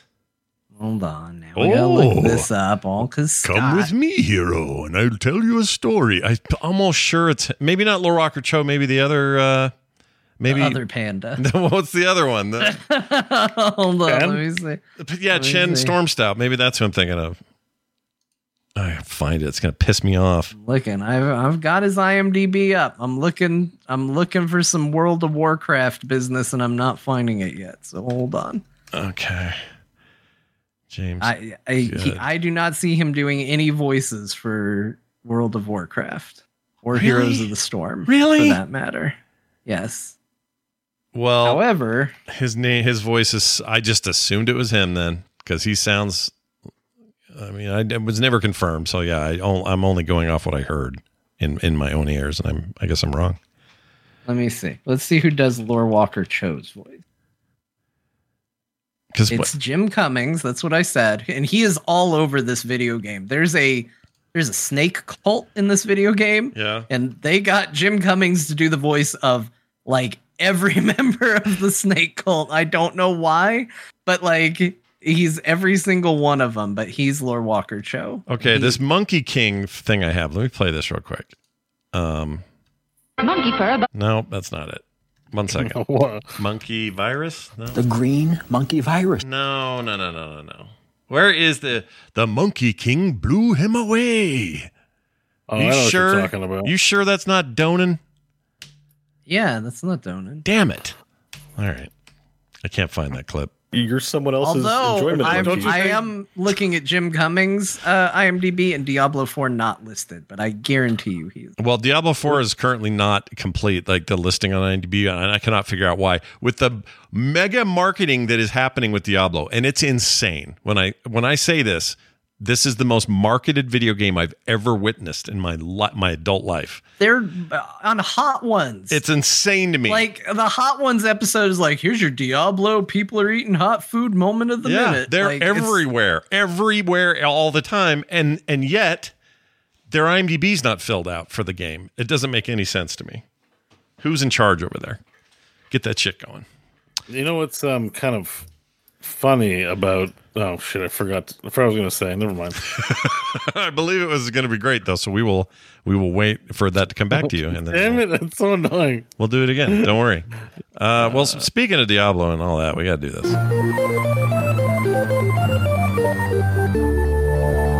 Let's talk about the games we played this week, and in one case, still playing. Uh, Diablo 4, of course, our big shared game of the week. There's one thing I wanted to mention real quick, just to get it out of my head. Um, but I played Act 3 almost entirely on my Steam Deck. Um, whereas everything else so far has been all on my PC. But I had a lot, some time where I just wasn't here and I had to do it some way or another. That there's I remember what I wanted to say. Oh, do it now. I'll hold off. Diablo Go. 4 related. Don't you think Donan has a funny name because it's like Donan the Barbarian, like Conan, like Yeah, but he's Donan the Dardarian. That's but- why we were calling Well, him. what is he? Uh, he's not a barbarian though. He's like a No, no, he's not. But it's just it's Conan, but with a D. Like they went uh, Conan, but let's add plus one to the letter for D. Sure. so it would actually be Donan the Carnari- Carnarian. I'm very glad you remembered it. I am super. But glad. yeah, no, that's uh, it's just uh, Donan's a weird name, right? Even for a fantasy. Well, I think name? it's called. I think they say Donan. I don't know. It's not any weirder than Elias. Oh yeah. I got really distracted by all the Elias talk. There's a lot of Elias going on. I did not think that that guy's name was Elias. It was shocking to learn it. And then the more they said his name, I was like, dude, his name is Elias. He is also busy doing what I call a demonic road trip with uh, his girlfriend, mom. Um, the the entire Hold- hold game. on- oh, hold on. The whole time. I wasn't gonna give up who Elias was. You're. Oh no, say- people know he's in the he's the intro cinematic guy. That's not a that's not a secret, is it? Is that supposed to be a secret? I don't know. I don't know what people consider. No, I thought I that would, was I would say. you know, Sometimes would I'm like, I was playing Diablo 4 and they're like, spoilers. I don't know if. Yeah, no, that's a good point. I should be careful around this stuff, but uh, I think that's knowledge. But the guy that's like, you came here for knowledge, and there's no light here, and that guy, he's Yeah. he's your guy. You guys actually know more about the story than I did because I skipped all the cutscenes. which is amazing, and I love it. By the way, because you, So, yeah. okay, Bo, do you consider it a spoiler to know that that man's name is Elias? No, no, I fought. I fought him. I know he's in the game. all right, yeah, he's he's cool, but I but it feels like those two are on a road road trip, like a buddy cop movie. It's weird. Anyway, um, the thing I wanted to say outside of that, the, oh, I was going to say the Steam Deck version runs. It's not even a version. You have to sort of do a little hackery. It's not major. Takes five minutes, but it runs so well. It's so great. I love being able to go back and forth. So my Steam Deck has been my Diablo 4 machine all week, and it's been great. The other thing I wanted to say was just a shout out to the art team uh, on this game and its art direction in general. Some really cool details I noticed. As a necromancer, I'm exploding a lot of corpses and laying down curses and all this stuff. Big, big upside down stars on the ground, looking like doom symbols and all that. And when you do that, it's in blood. And when you do that in the northern areas, up in the snowy areas, and some of the stuff in the central part of the map, it's just fine. It looks like blood and it eventually goes away. Um, the exploded corpses, however, it stays for quite a while. Those smears are just out there on the hard ground. When I go into Caldeum or any of the sandy areas with sand in it, places John loves with all the sand, Sandland. uh, Sandland.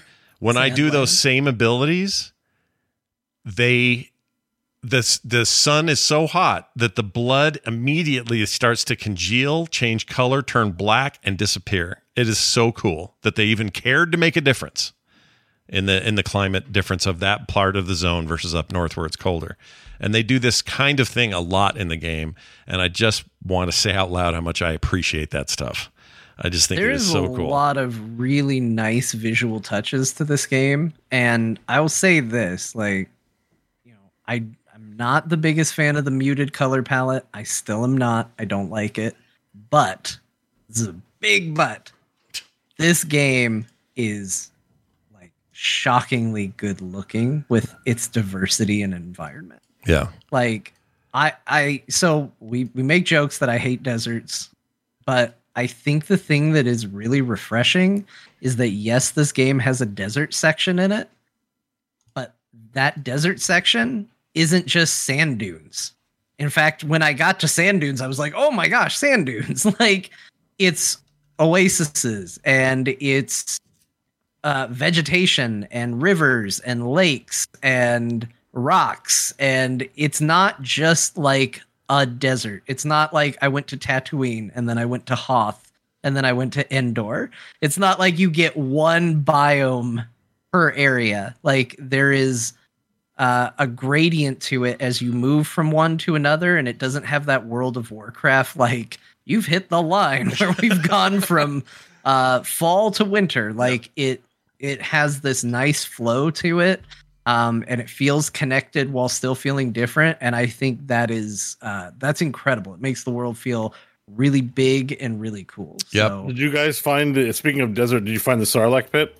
No. there's a sarlacc pit What? There's in the middle of the desert. There's just a big hole, a Sarlacc pit. No, not part of the main campaign. Not part of a side quest that I've seen.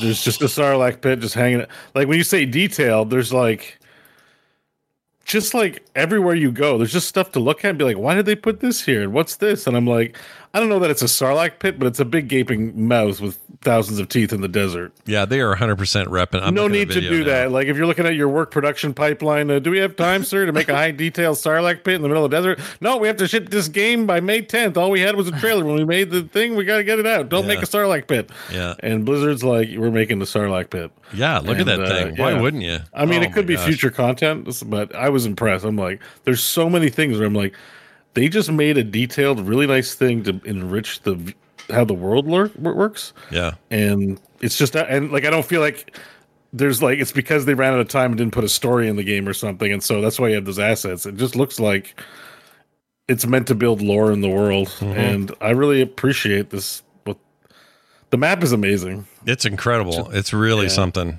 Um, and that's, I mean, that's really all I'd have to add this week to what I played of it because I'm just working my way through the story. I don't want to spoil any actual story points. It's really good. Um, John, finish the story. So I'm anxious to hear what you think of how it all s- summed up. But I really think this is like just a great dark fantasy thing.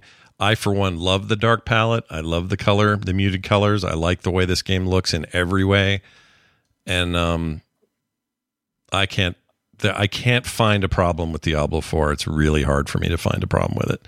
It is so damn polished and so fun to play.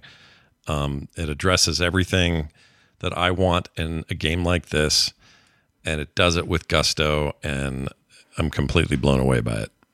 So yeah diablo 4 game of the year probably Oh my gosh! um, wow. Might be early, but we'll see. I've right now I'm feeling it. We'll we'll see how time goes. John, let's let's talk about your experience. You so I'm about 37. You're at 54. Finished the main quest. What'd you what'd you think of all that? Uh, yeah. So we talked a little bit last week. Bo had alluded to some some fear or anxiety that maybe the story didn't completely wrap up by the end of it. yeah. Um, and I said, "Oh boy, that's going to really upset me if that's the case." And I'm happy to say that that's not really the case, although there there is elements to it. Um, the story that is presented in Diablo 4 is a complete story.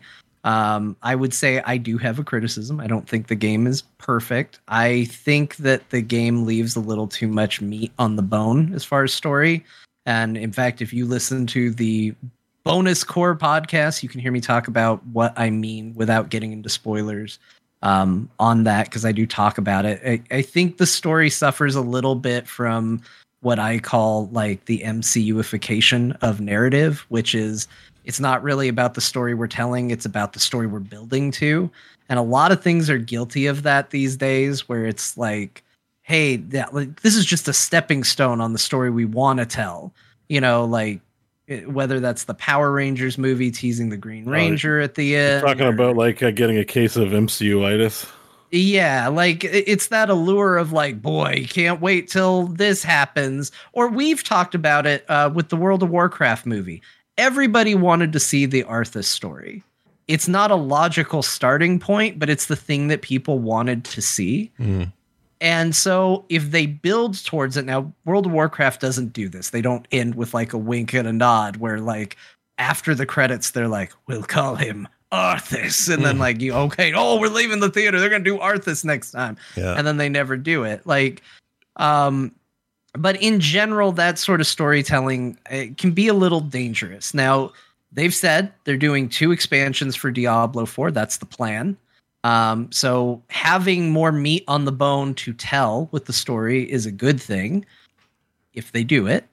and I think it is a Yeah, fair if criticism to say if they do it, Right. Diablo 3 was supposed to have two expansions. Overwatch 2 was supposed to have PvE content It was supposed to have a sequel.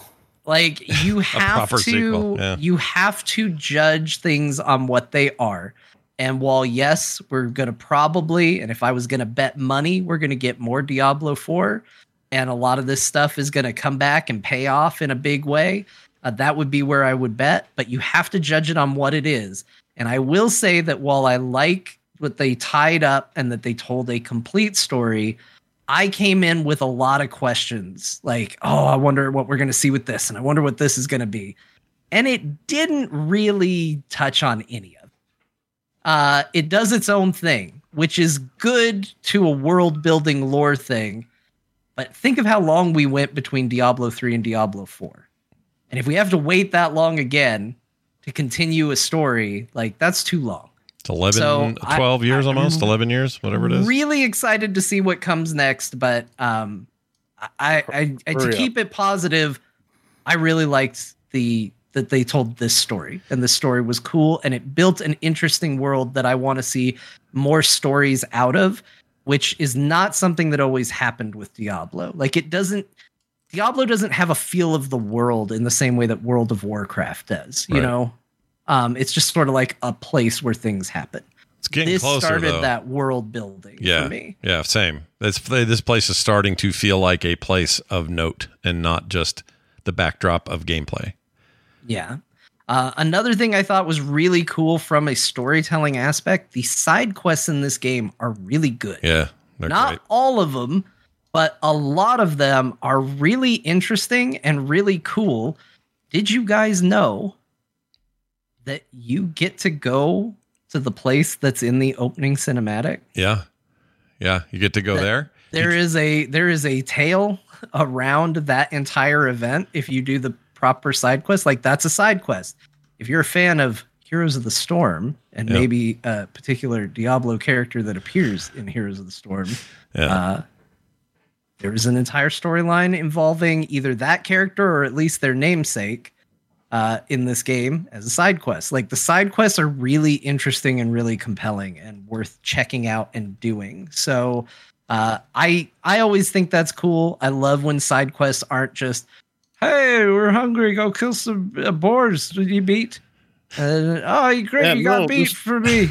There's some cool stuff too. I don't know if you were watching on my stream, John, but I found you know the in Act Two, uh, the camp when you do the adventure journal Mm.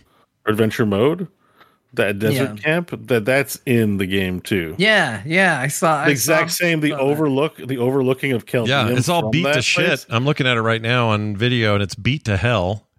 Yeah, But- but, you but it's just cool because you have the exact same view, like the proportions, like the, it feels like I'm back in the exact same place.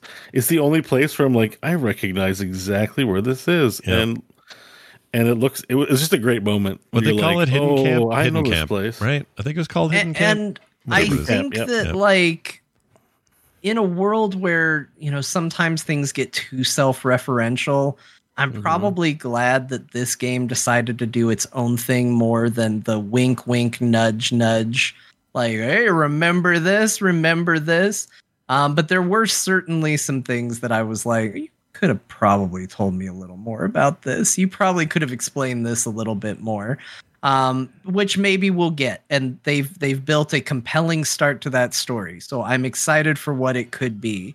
Um, I I, mean, they was could do a definitely whole- excited when yes, we started to go to places that I had seen before, but I'm also glad that the game wasn't nothing but like.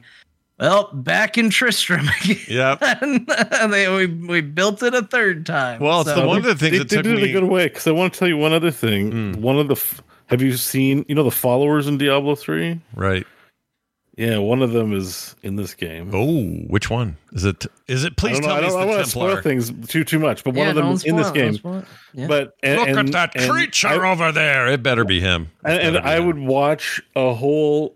I would play a whole game just like f- catching up with what they've done, or watch a whole movie about the last twenty years, because they were, you know, they were all kind of, they were barely anything, but they were very memorable. Yeah. And um maybe not the wiz. I think the the wizard, was John at Dar. John Dar. Oh my god. Glorious and the Scoundrel were definitely very memorable. Yeah. And um yeah, it just made me realize like I'm this this is a world like 20 some years later like there's so much they can there's so many little characters and nods and references that we geek out on that they really can just do full missions about like there's not a lot of I think that's the only example that jumped out. I'm interested to hear what John said.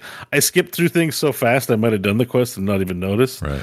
Uh, but um, yeah, damn man, that's I can't wait to play the game. Yeah, it's awesome. It is. It is something you had to kind of get used to with uh, this game versus previous Diablo games. From one all the way through three, it was always this like, you know, you're in a new act because you're in a new camp, and the new camp is your hub for everything you're going to do until that act ends, and then you're going to get in a boat and go to another act, and now you're in this new place.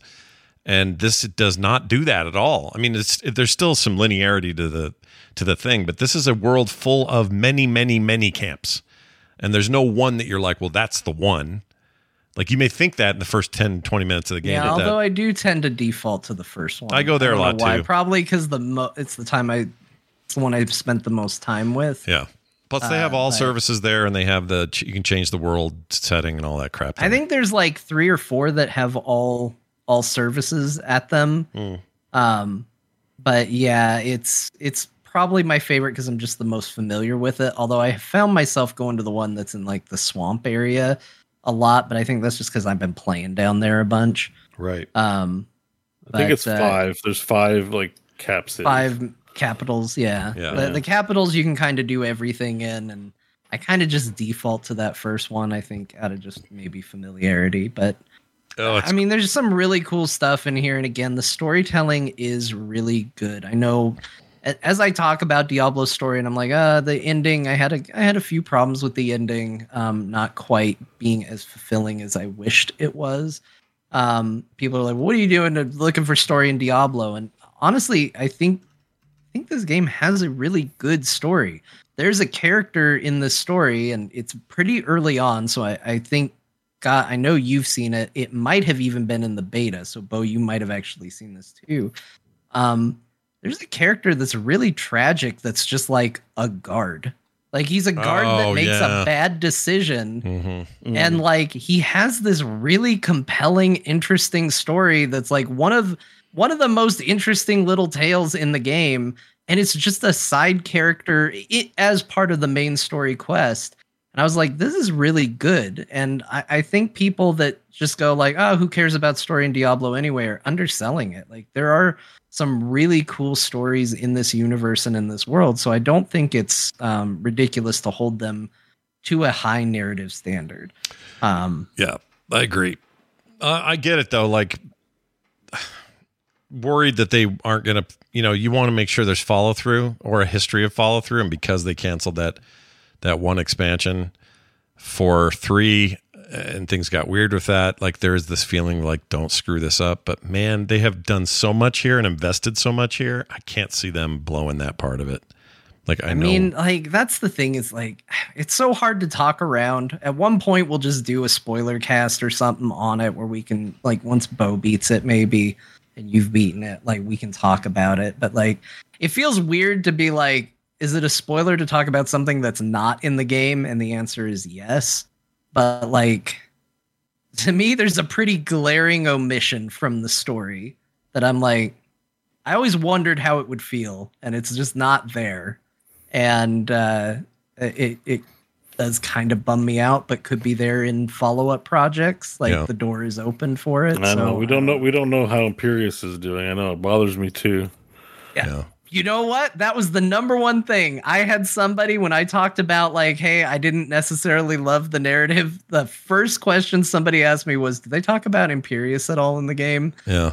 Um, and so I- Imperius is on a lot of people's minds. I was looking for kind of three characters. I wanted to know what was going on with Tyrael. I wanted to know what was going on with Imperius. And I know what's going on with Deckard Cain, but I wanted to be wrong and have him be in the game There's, anyway. there's no open questions about Deckard Cain. They died. They burned his body. He's gone. Yeah, but he's Yeah, got an but- essence like everything else. You put it in a Yeah, stone. but he you wrote like a hundred books. Like Yeah. I should have a book. It, yeah. it should talk to me. He should They- have come they can back as figure the out a way. of knowledge If- or something. If Jurassic Park can find a way to bring dinosaurs back, then they can bring Deckard Cain back. Here's the thing with Deckard Cain.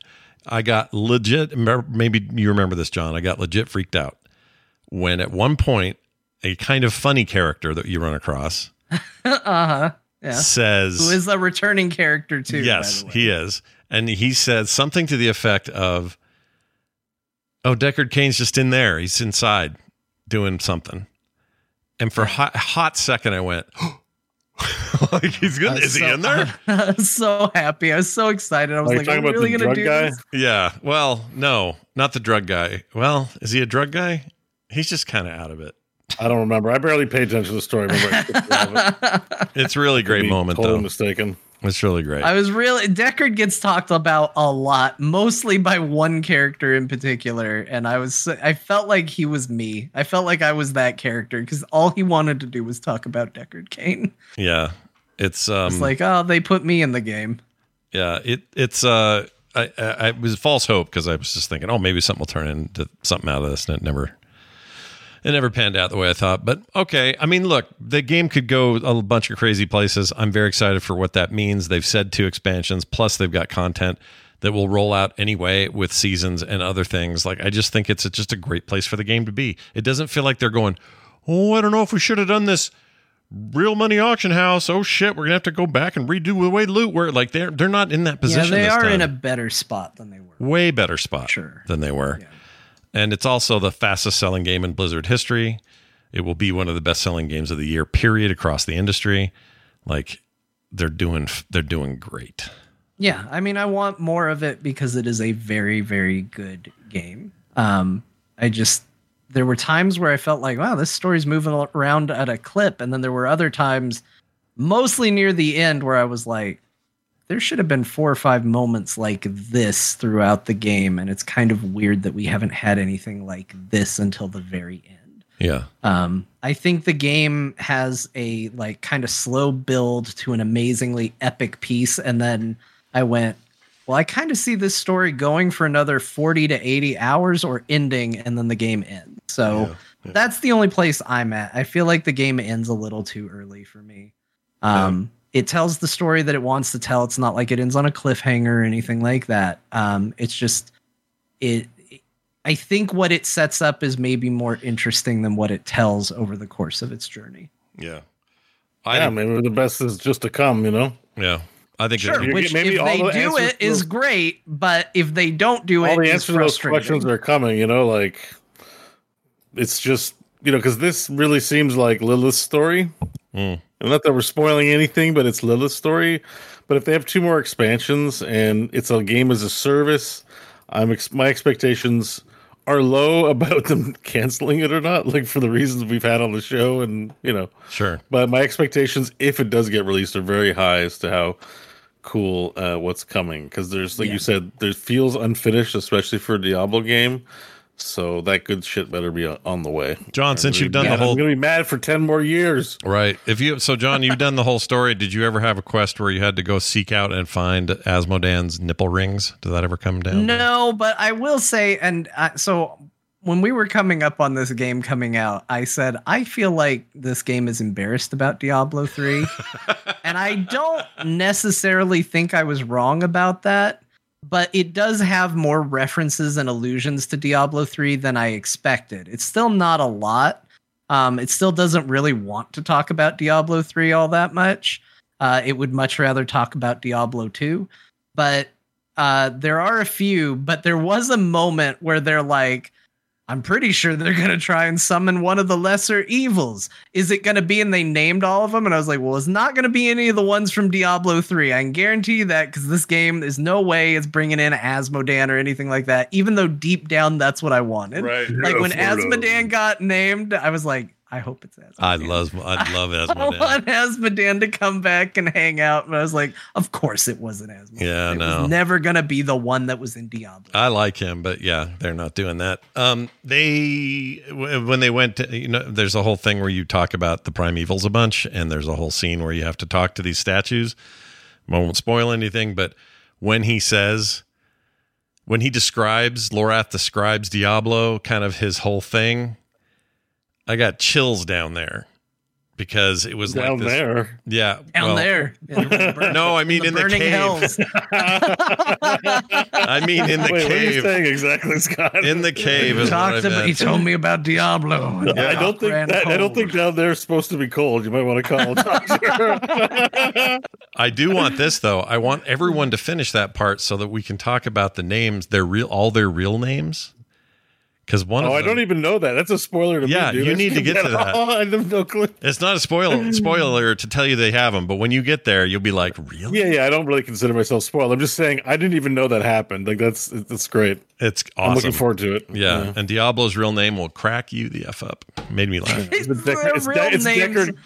It's Deckard Cain. No. Their real not names are kind of dumb. I, some of them are are cool and sound like twisty and weird, but Diablo's name is dumb and great. I loved it so much, and I want it to always be his real name. Well, because they have to justify why he's called the Diablo. they do. Because if you really think about it, it doesn't make a lot of sense. No, He's. I thought he was the god of uh, Spanish hell. yeah, it's Spanish. I hell. mean, he is, but why is he called that in this game? Diablo. Yeah, he's got a real name, and it's f- kind of funny uh, when you get there. Anyway, I don't want to give anything right. else away. No, no, Uh, that's making me excited to play the campaign. I can't. I'm now motivated to get through the game faster and reach. 100. Oh, see, look what we did. We probably shaved a couple levels off your time somehow. Done that. Exactly. 77. We're getting there. We're getting there, everybody. Uh, Bo, any other thoughts about uh, the game? I mean, obviously you've been just cranking and grinding. So uh, what would Um, you? you know, uh, I, I just want to want to say I've been playing pretty much every waking hour since the last episode. So when you want to know what I played this week, just this all day, Mm-hmm. except to eat, sleep, and you know maybe oh when the server goes down, then that happens. And uh, you know, I took a break here or there. Did you play I anything? felt so bad for Bo because I came to check on his stream at one point because I was checking it out periodically Sure. throughout time. Right. Uh, really, Bo's stream is uh, probably, if it wasn't for uh, a crazy week for Twitch, which we'll get to, trying to check in on Bo was maybe the number one thing making me want to switch to be a YouTube streamer instead. 'Cause every time I went to check on Bo, it's like, here's an ad for the stupid Apple eye goggles and a weird dog commercial. Like every time Yeah. I had to sit through it just to see like Oh, you what gotta- level is he? You got to sub to my channel if you want to know things. Yeah. Which Uh, it, it I- was a good it was a good week to be a viewer on my channel. I want to shout out. Uh, was it crispy? I never had subs like this, but I got somebody gifted. One person gifted seventy subs. 70 I did the math, subs. and I was like, "That's like three hundred. Someone just dropped three hundred fifty dollars on my stream. Like, Damn. that's I've been streaming ten years. No one has ever done it. Pulled a stunt like that. I very Well, grateful. someone gifted me a sub today, so I've got a month of checking in on you without having to see about. Stuff. So you might have gotten one. You might, weird yeah, dogs. you might have gotten one. Ton. I feel bad too. Just as a PSA, I don't have the Diablo deal where you get a free mount item if you donate two subs. You had to sign up for that. I have drops, but I don't have the other thing. So a whole bunch of people have given me two subs, thinking I think they're going to get the horse. Oh, I think I, I think I got like fifty subs, uh, gifted subs because of that. And, and I'm like, guys, I put it even put it in my title. I don't have it. Stop donating. oh, that's But then they're funny. usually happy, so it's fine. But I still feel bad. Sure, I get you. Uh, well, all right then. That's uh, that's what we played. Well, no, that's not true. I have a couple more things. Okay, so You have any questions about the game? Uh, I know a Uh, lot now about it. tell me, uh, were you? Were, I've noticed whirlwind is happening a lot with your character. Did you? I see you spinning. Yeah, I have a I have a whirlwind bin uh, bin build for for this. Does that uh, bum you out, is a- or what? Is that an irritating fact in this? I mean, I wanted to go a leap, but it would require me to come up with it, and because I only decided. I didn't do any pre-planning in the race, whereas other people had access to the items. I could have done it, so I had a look to see what other people, other you know, professionals or whatever you want to call them, uh, the big streamers were doing, and I settled on you know Rob twenty six twenty eight, I think is his username. Uh, he ended up scoring first place on 100 in softcore. So i was u- using his uh his w- homework that he did for a build guide yeah so it is a it is a meta build um and uh that's fine i don't mind doing It's that getting for the work race. done. It sounds like so. I mean, I think for doing the race, that's perfect. My advice to people would be to not do it unless you're racing. Because Yeah. I had a weird, I had a weird moment where I was just kind of throwing points where I wanted to, and I was just like, oh, I'll put points here, I'll put points here, and just kind of guessing my way through, making little corrections here and there, but kind of just playing the way I wanted to play. And I started to hit a wall where I was like, oh, I'm kind of having a hard time against things. I'm, you know, I'm getting close to dying. Things are taking too long to kill. Um, I need to rethink this. And I went to, I think it was like Icy Veins or something, and was like looking at builds. And I almost went, I think I even did the full refund and put the points into it to like just take whatever the popular rogue build was at the time. And I was like, oh, I'm going to do it. And I started playing and I was like, I just haven't been playing this. Like, this doesn't feel right. This doesn't feel like how I want to play this game. Yeah. And I switched it back. I made like one little change that I saw when I was looking through the talent tree. And I was like, oh, this this seems like this will fit my build a lot better. I'm gonna do this. But other than that, I went pretty much back to what I was. The next day, the build I had switched to got nerfed. Now I don't think it got like nerfed to the ground or whatever, but it's a testament to like unless you're doing what Bo's doing, where you're actually like trying to chase a goal. oh yeah this this build got nerfed uh, in the middle two days ago there's a hot nerf that went out But even then, like you still should follow like some procedure to a degree, not just be whimsy if you're racing. But like if you're just playing on your own, uh, I I say just experiment, just see what you like. Like I I really think you're doing yourself a disservice to go just look up builds. Um, Oh, you sure, you for sure are. Yeah, I, I mean, I agree with that. And if like I said, if I was playing this uh, for fun, I would be doing Leap Kick Barbarian uh, because it's just jumping around. I love Leap in this game. Leap is so well animated in this go around, and so is Kick. There's a, there's an ability where you don't use any of your weapons; you just kick them in the nuts. Love- why gotta would, why would that. you want to like use like why wouldn't you want to do that? It's amazing. Yeah, why wouldn't But you want to just kick him in the nuts every time? Charge is awesome. The, the the, the, they've really updated the like, mech, like not mechanics. I don't know the technology. I guess like so you can body check people into walls and then do damage to them and stun them when they hit walls with charge. Like it's a lot better about that kind of stuff. A lot more meaty. The same way they did with Warrior and WoW, where they made the charge really awesome. Um, and I, I can't play it, and I'm sad. So take John's advice and do what makes you happy. Do what John does. Do as That John said, does. my build feels awesome. If it got nerfed, I wouldn't be surprised because I am. You call it mud build? No, my build. My build. Oh, mud build. I mean, we can call it mud build. Yeah, that's some of that. Some of that forty percent coming out. I'm loving it. That's Uh, but uh, no, like I, I'm on world tier three, and with the exception of like occasionally in nightmare dungeons, I am just chunking through anything that gets thrown at me at the moment. Like I'm kind of just like, boy, I wish I was level 70 so I could bump the difficulty up on this game because right now it's a little too easy with the build that I have. Yeah. Uh, I really like it. So um, I'm having a ton of fun on the road. The one thing I did want to say, and I'll put this up real quick for the chat.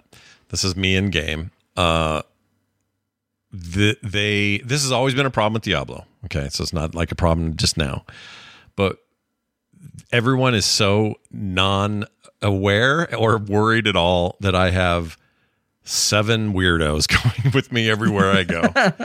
They don't Oh yeah, know they're like, hey, welcome to our village, but you've got like a flesh golem. and Yeah, a- I got all this dirty shit going on, priest. all this dark Yeah. business, and they're fl- you got floating mages in the back, and these skeletal guys in the front, and they're crowding Like, oh, the yeah, room. That's normal. Yeah, they're just like, oh, hey, welcome to the thing, and then when they tell the story, those all disappear, and it's just me and you know Lorath or whoever's talking, and then when the talking's done, bloop, they all pop in again, and it's it's a little weird, but it's always been this way, not a new thing. You know, last game, same deal, but You know, staying on grinding gear. When you really think about it, ARPGs are some of the most unrealistic games. Like Diablo is a Excel spreadsheet game disguised as a fantasy game. yeah. You know, it's it's math and numbers. So like, you know, there's just a lot of those contrivances, and you just got to be okay with it. Yeah, it's fine. You got to be okay, okay with it. it. Is a good way of putting it. Uh, well, there's that. What else? Oh, I played Final Fantasy VII. Yeah, you. Yeah, how far did you get in remake? Um, I played. No, I played the original PlayStation game on my Anbernic, and oh, I of course, of course. It's a great bed. it's classic. and I tried it, and I thought, well, this will be fun just to dink around because I barely remember the PlayStation game, and it's like three and a half hours later, and I'm still playing it. And Yeah, it's a good game, man. I got really into it. It sucked me in hard. I'm like looking forward to playing more of this game. And suddenly I don't care about random encounters. Suddenly it's fine for me for some reason. I, I'd don't argue know. Final Fantasy. I mean, John's played them all, so you might argue this is true of all of them, and I wouldn't dispute that. But I'd argue Final Fantasy VII is pretty timeless. Uh, even even if some of the stuff is like not modern anymore, like you said, the turn-based stuff is kind of it's kind of out of date for 2023. Sure. Yeah, but it plays. The plays. story is just the story really sucks you in, and the production value. Even then, like you're in a train, then you're Yeah. going to this weird generator, and then you know, like Yeah. I'm really happy to hear you playing it. Yeah, It's I awesome. like it a lot, and I think the music's great. I think the the like you said, the story's very good. It's fun to see it again from this perspective and not in the big remake zone. There's something very timeless about that. I even think the pre-rendered background stuff holds up in a weird way. Maybe it's because I'm on a tiny screen and I don't care as much. But the the amount of fun I'm having is weirding me out, and also it's that's okay. So this is down to why I'm pissed about that remake thing coming to phones or whatever the hell they're making there isn't turn based or or or that is turn based and but it's not a true Final Fantasy VII remake because I'd play the shit out of that. I want turn based combat. I feel like John before remake came out. Remember how hardcore you were on this point? I don't want the new combat system. And we all agree the combat system in the modern games, including 16 coming up here in a couple of weeks, is good. They do a really great job of saying, all right, well, in the modern world, nobody wants turn based. But I'm here to say and put my flag in the ground. I like turn based games. I always have and I always will. And I kind of wish these games would quit trying to reinvent that wheel. It's just fun. It's fun to strategize and make choices about who's going to use what and when. And I know you can still sort of do that in a real time way, but I miss the turn based. So I'm having a blast with that. And I didn't expect to even fire it up. So that's how weird I am. I was actually just testing a bunch of PS1 mo- uh, ROMs, and one of them was. Um, oh, can you get the mods on there? Oh, I don't know about mods. I mean, I'm just running. I'm just running raw. Anbernic, yeah, yeah, ROM, mind. yeah, it's just a ROM. thought, I thought it was Steam Deck because it's you can buy it on Steam and you have a Steam Deck. Like I know you like your Anbernic and maybe that's where you're going to play it. Fair, Yeah, fair enough. But it is uh, Steam Deckable, yeah, totally. and is. probably you can do run mods on your Steam Deck for To- it and get totally 60 could. frames per second. Yeah. yeah, totally could do that if I. I mean, Yeah, maybe I still will. I don't know, but I mean, if you're just like, holds I really like this game, yeah. yeah, it's fun. I think seven holds up in pretty much every way except maybe the script. I think there does need to be uh, someone needs to do a new pass on seven's script. It's a little dated, but Yeah. in general, it's real good. Yeah. Um, and uh, the only issue I had was some of the mods I did to increase the frame rate. They, it made some sections of the game unplayable.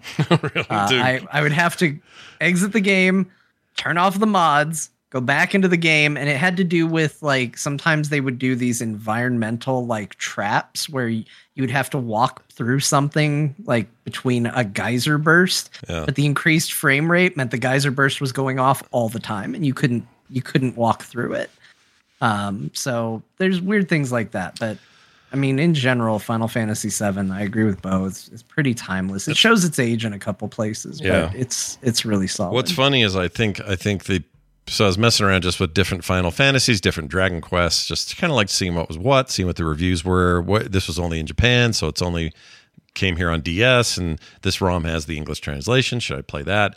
And I almost started playing six. Um, and I thought, well, wait, the PlayStation version of six is here. Let's try that. And that's not a good version of six. PlayStation version's not great of six. The I think the definitive way to play six is either the pixel remasters like John played, or the SNES ROM is where I would play it.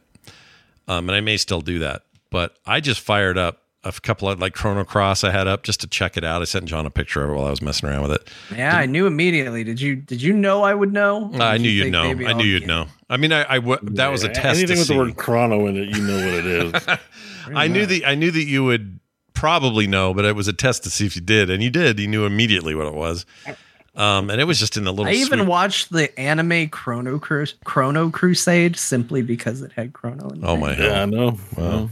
What if someone tells you one day, You're a chronomancer. I'd be like, "Oh, great! This is awesome." "Sign me up"? Um.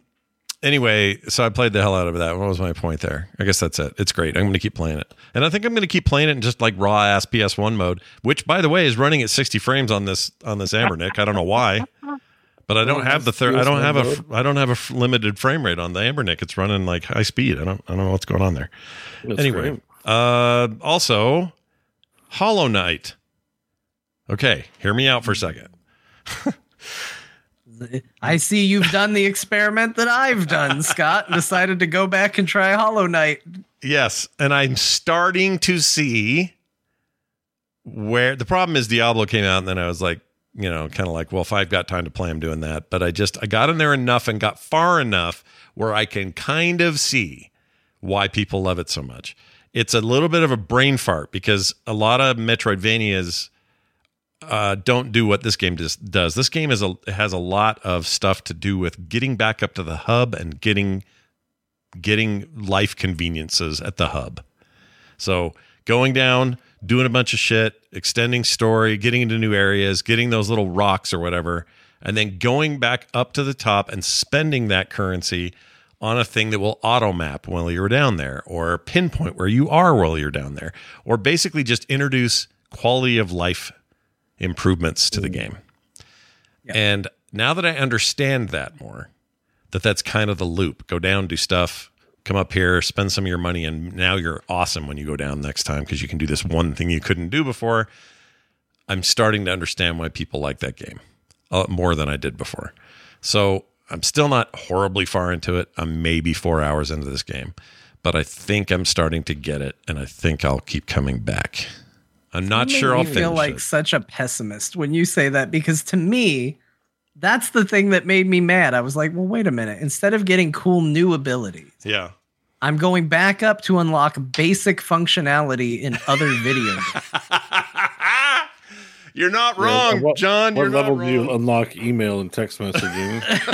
like that's what it felt like to me. You're not and wrong again, about I, that. I, I I understand Hollow Knight is not for me. I'm not trying to make the claim that it is a bad game because boy, do I hear about it every time we talk Yeah, about it. can't. But yeah. um, I it's just like that was my take from it. I was, I was just like, you know, this isn't really working for me in a bunch of different reasons, and the only thing I'm unlocking to feel better is stuff that exists out of the gate in other video games I like more.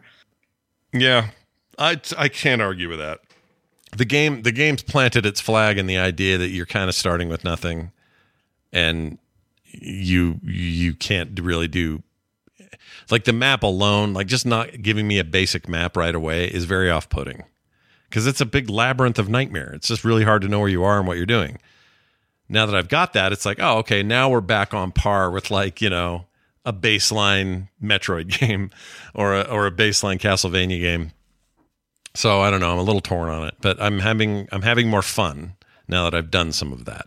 That's good. Yeah. Because that's what I I think I asked people, I was like, well, when does it get good? And they're like, it's good right away. And I think that like for a lot of people, like the art, the music, the style, and the tight gameplay Yeah. is what people like about it. Right. Like it's not it's not that periphery. You know, like if you ask me, John, why is Aria of Sorrow so good as a Castlevania? I go, oh, well, it's got this cool soul system, and you get a bunch of cool weapons. I really like how these weapons work, and there's these mechanics and all of that. But it's, uh, I think, a more basic level for Hollow Knight, where it's like, this is what it is, and it executes on it really well. Like Yeah. it's the Raising Cane's of video games. Like Yeah.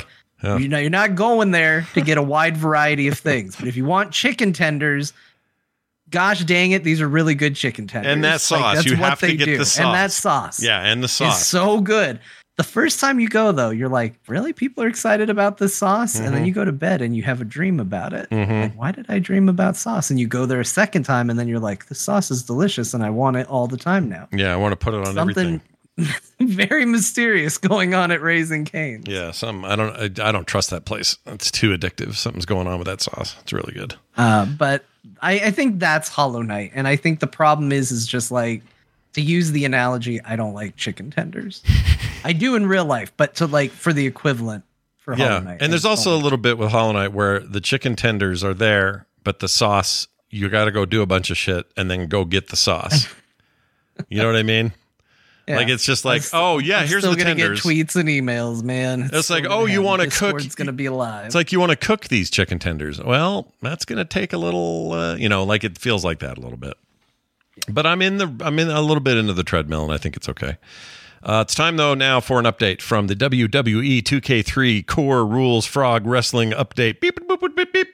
John, what's going on over there? What's happening? Yeah, I mostly just played Diablo 4. In fact, I got a bunch of new wrestlers I need to make for Frog Wrestling, and I have not gotten around to it because I have just been playing Diablo 4 like somebody who has no life. But we did do Wrestling Wednesday this Wednesday. The core crew continues to dominate, man. We won our matches against the WWE. We kicked them out of our division. Um, you know, we have all the gold. You and Bo have the tag team titles. Scott, you're the you're the Frog Pants champion. I am the Dragon Beef champion. Yep. You know, like look at us with our gold. It's on the video right now. Yeah. Uh, it just it's just the way it is, and uh, we're gonna Bo- try and see if anybody can knock us off the ladder. So Bo and I are a tag team now, currently. Yeah, you're wearing yeah, you're wearing the tag team titles. You technically have two belts. Not not shown is the Frog Pants Championship. Okay. That's the TMS tag title. Right. You can see your TMS logo Right. on there. Yep. Just stole Well, some congratulations to to us put for being my the best. video game. Yeah, well done, Bo. Congratulations to us for being the best in our own league. Yeah, well done. Yeah, I mean, uh, there's a lot of people that probably think it's funny that uh, the guy who runs it and sets it up just can't seem to be a part of a loser faction. I do lose matches, but like Yeah. I mean, my God, I'm a superstar. What can I say? But Sure. like, it's uh, it, it's fun. You never know how it's gonna go. It continues to just be a blast. I think next week, for those interested, we are going to finally determine number one contendership for Scott's title. He's gonna finally have to defend it. He got it by default. You know, h- how do you not give Scott the Frog Pants Championship by default? Can I ask you a question, but John? now it's time for him to actually defend the thing. Sure. Can I, can I ask you a question, John? Yeah. Is this all leading up to like a WrestleMania uh, type event? Yeah, I mean that's what I'd like to Alright. do. I want to find a flow where maybe like 3 out of 4 Wednesdays a month are kind of like low key like we're building story, we're finding out who's where and then like once a month do something really big and then maybe I like a 2-day streaming event where it's like, "Nah, this is WrestleMania." But we got to get a lot more people in there first cuz you know, we only have so many wrestlers in there, so it's a lot of people fighting you know the same pool of people week to week. Um, we kind of have just enough to get by at the moment. Like Tom didn't wrestle this week. We're only Oh. just now hitting a point where somebody doesn't wrestle, but he did come down to the to the ring because Tom is now the manager of the the mod syndicate. So Oh, right. you know he, he's got stuff to do. Uh, but uh, yeah, it's it just continues to be a blast, and you know people are shockingly invested in these storylines, which is very fun. I so am I. I get excited about it. I'm really grateful we won our match against the WWE because I really had no idea what I was going to do narratively if WWE just keeps beating us week after week. Yeah. Um, so we got a direction to go. I think not this week, but next week we're gonna put all the titles on the line. So maybe that'll be our first big uh like event because we're gonna have every title get defended in one one show. Wow. I feel like we're just violating these pro wrestlers. The stuff we're doing to them. I mean, we won. We did good. We did we did uh we did an amazing job. So Wow. All right. So this end this ends in our victory. This very match here. it does. If you want to scoot ahead though, you get busted open. This ends with you bloody, Scott. Oh, really? Not bad bloody, but you got blood coming out of your nose and stuff. Let's see. I'm gonna get to the end this here. Okay, we're gonna count it down. Is it right after the count? Yep, we win. Uh, you're getting pretty close. Yeah. Yeah. Okay. Because, yeah, because this is Bo's pin. He got a mysterious pin. We don't even know how he won. Um, oh yeah, they don't. Sh- well, maybe they will. Oh yeah, because we got to do a replay. We got to show here's some here's some choice moments from the match. So we Yeah. got a little do a do a recap of all the things that got us here. Yep. Um, but yeah, when it goes to the victory screen, you're gonna see you got busted open, which by the way wasn't happening. And I went into the options and I found that there was an option to turn blood on, and I was like, well, of course I want blood on. Oh yeah. I Oh, Who damn. doesn't Oh, want no. blood on? So I turned that on, and now somebody seems to get busted open literally every match. Someone's bloody. So yeah, there you are, Scott. You got a big old bloody. Face. Yeah, I got a little bloody face, a little bit of smear on the eye. Look at those Yeah. stupid jorts. Oh my. Oh my gosh, look at that viewers match rating, greatest of all time. It was a good match. It was really good. Damn. All right. There's your update. Be happy John's doing this because it's one of the greatest things ever done, ever. I love it. It's on Yeah, your I've YouTube channel. Telling other people about it and they're watching it. Yeah, it's great. Uh, the archives on YouTube at uh, Craftless Rogue on YouTube. Yep. Just search for it and you'll find it. Craftless Rogue on YouTube. Uh, all right, we are going to craft. exactly. No craft. Uh, let's take a break. When we come back from this break, dear Martha, uh, some other quick news of note, and a text from a listener, and a mashup this week. Ooh. So that's all coming up here in a second. Oh, we got a mashup? Oh no. Hell yeah, dude. That's a good I mean, one. I'm looking forward to Oh, no. Oh, no. I might- Oh, no. I might die doing that, listening to that. Oh no, another one. Um, yeah, it's going to be great. I can't wait to hear it. So we'll do that shortly. Everybody come back real soon, and uh, we'll see you then. All right, quick discussion about our friends at Factor Meals. Look, now that it's summer, you might be looking for, I don't know, more wholesome, convenient meals for sunny, active days. You're busy, you got stuff to do. Well, Factor, America's number one ready to eat meal kit, can help you fuel up fast with flavorful and nutritious ready to eat meals delivered straight to your door. You'll save time, eat well, and stay on track, reaching your goals. It's pretty important. And this June, get Factor and enjoy eating well without the hassle. Simply choose your meals and enjoy fresh, flavor packed meals delivered straight to your door, ready in just two minutes. No prep, no mess. I can confirm. Head to factormeals.com slash core50 and use the code core50 to get 50% off your first box. I mean, look, if you're too busy with summer plans, you got all kinds of stuff going on, family reunions, whatever it may be. You don't want to cook that much, right? But want to make sure you're eating well, well with Factor. Skip the trip to the grocery store, skip the chopping, prepping, and cleaning up too, and still get the flavor and nutritional quality you need and deserve.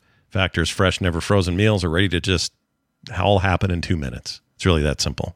All you have to do is heat and enjoy, and then get back outside, soak up some of that warm weather. And if you want to budget this month and cut back on takeout, get Factor instead. All right, way cheaper than takeout, but meals are all ready to go, and they're faster than restaurant delivery. You get it in two minutes. Heat and eat. Head to factormeals.com slash core50 and use the code core50 to get 50% off your first box. That's the code core50 at factormeals.com slash core50 to get 50% off your first box. Okay, and we're back. We've returned. It's time for us to dive straight into it. Dear Martha, that's right. John's prepared a fantastic look at a magazine from yesteryear. And uh, we're going to do that right now. John, any special setup we got to do here or anything? Nothing special today. Well, let's kick it off then. My dearest Martha. Good Lord. Today we look at Cyber Surfer magazine number two from July of 1995. It is their second and final issue of this magazine. But I had to know what it was all about. The cover looks like every Microsoft Word art offering I made in middle school. It's busy, it possesses every color possible, a hundred different fonts, gradients all to hell, and is just a mess. But honestly, we all kind of thought that was okay in 1995. I also can't tell if the fake Beavis and Butthead on the cover are meant to be bad to avoid any possible legal action, or are bad because this is the best they could do. But either way, it's shockingly bad, even in the realm of bad cover art. Now, I know back in 2023, uh, you all think Apple is showing you the future with their very expensive, creepy ass goggles. But I do want to remind you that the future already did arrive way back in 1995 with the Cybermax, a $700 VR headset that promises to change the world. I can't wait for this technology to take off someday. Maybe if they add a creepy set of eyes to the front of it, it'll really go somewhere. I think the most impressive thing about this magazine is just how much of the magazine is dedicated to writing about internet content. It's sort of like bragging to your boss nonstop about the guy they hired to replace you. But yeah, it's just a crazy amount of screenshots of old internet content, including an entire section dedicated to web pages that are in turn dedicated to nothing but images of Uma Thurman. you know, 1995 stuff. This all began as an experiment to see why a short lived and very obscure magazine didn't last, and maybe that has been made clear by the content hyping stuff outside of the magazine more than what was in the pages themselves. However, when I went to find an ad for this week, I discovered maybe there's a second issue. There were almost no ads in the things, a few for other magazines, t shirts, and mouse pads but it's clear that they may have been in trouble already. So here's the ad for mouse pads. Nothing funny about it. they come in Star Wars and Star Trek flavors. The Star Trek ones are more expensive, so take that for what you will. The one based on the utopian future free of currency costs more than the one that isn't. Anyway, I'm coming back to 2023 to play more Diablo 4. Maybe I will see you there if the servers go down again. Yours in time, S. Beckett 95. Oh my gosh, that was a good one this, today. Something was wrong with my audio, but uh, the uh, uh, uh, you skipped over something. What was it? Um, uh, oh, no, I forgot what I was going to say. It was something that really cracked me up. Oh, the the cyber surfing the World Wide Web. Normally they just say surfing the World Wide Web, but this is cyber surfing the World Wide Yeah, Web. cyber surfing. Yeah. Got to be cyber surfing the World Wide Web. What is that about? That's terrible. That's a dumb thing to say, and I regret People like seeing used to use the word cyber with the internet for some Well, reason. it's Cyber Surfer magazine. You got to get your branding in there. Yeah, cyberspace they used to call it, right? Yep, not long ago. Well, I don't know. In relative terms, I mean, our They used to- country's used to call it cyber sex. Now it's just OnlyFans. Yep. hey, is it is it weird that I've never even uh, looked at? A, can you even go to that or go to um, OnlyFans on the web, or is it only an app thing? Do you guys know? Uh, don't know. Is this like outing you to ask you that? I don't know how. This Yeah, works. Scott's like, guys, how does? I don't know. I've I, I've been to the site before, but then it wants you to log in. I was like, oh, never mind. Oh, so you can't even just like I can't remember. I was going to look at something. I don't remember what. so you Porn. so but I didn't. I was like, uh, I'm not signing up for this shit. because anybody can do it, right? Like I'm looking at this one here, and this guy's sewing something. This other guy's making art. It's not just you know naked ladies, is it? I don't. Uh, well, no. Remember they wanted to get rid of porn for a while. Yeah. Remember they were like, uh, sorry, this wasn't meant for porn. This was meant for people who have fans Yeah, and then everyone of you went, know uh, regular shit, guys. Yeah. And then there's they were like, uh, wait a minute, we're gonna go broke, and our shareholders' money's gonna disappear if we do this. So, JK, everyone, back to uh, boobies and PB. Funny enough, you should that. bring up a poor decision by a large company who's out of touch with their users. What an awesome transition. yeah, great transition, it turns out. We have some other news, and one of them is uh, Twitch nearly killing itself and walking it back. Uh, but there's a pretty good cautionary tale here. Now, real quick, I actually have a theory that may be a little crackpotty. I need a tin, tinfoil hat for this. Um, I don't really have one. I have this. I could try this on my head, maybe. That's pretty big, though. Here we go.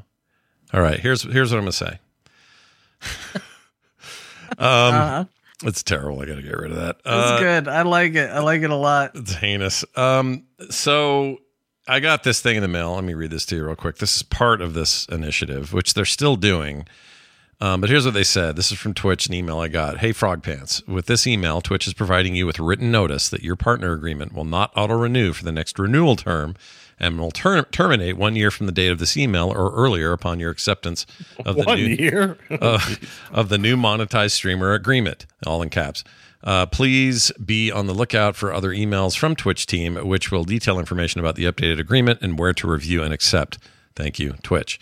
So um, everybody who's partnered got one of these, and the reason they're getting this is they're changing their basically their their their partner terms, and their initial stab at this was really kind of nuts, like just crazy. Like three, you can only use three percent of screen space for any logos of any kind.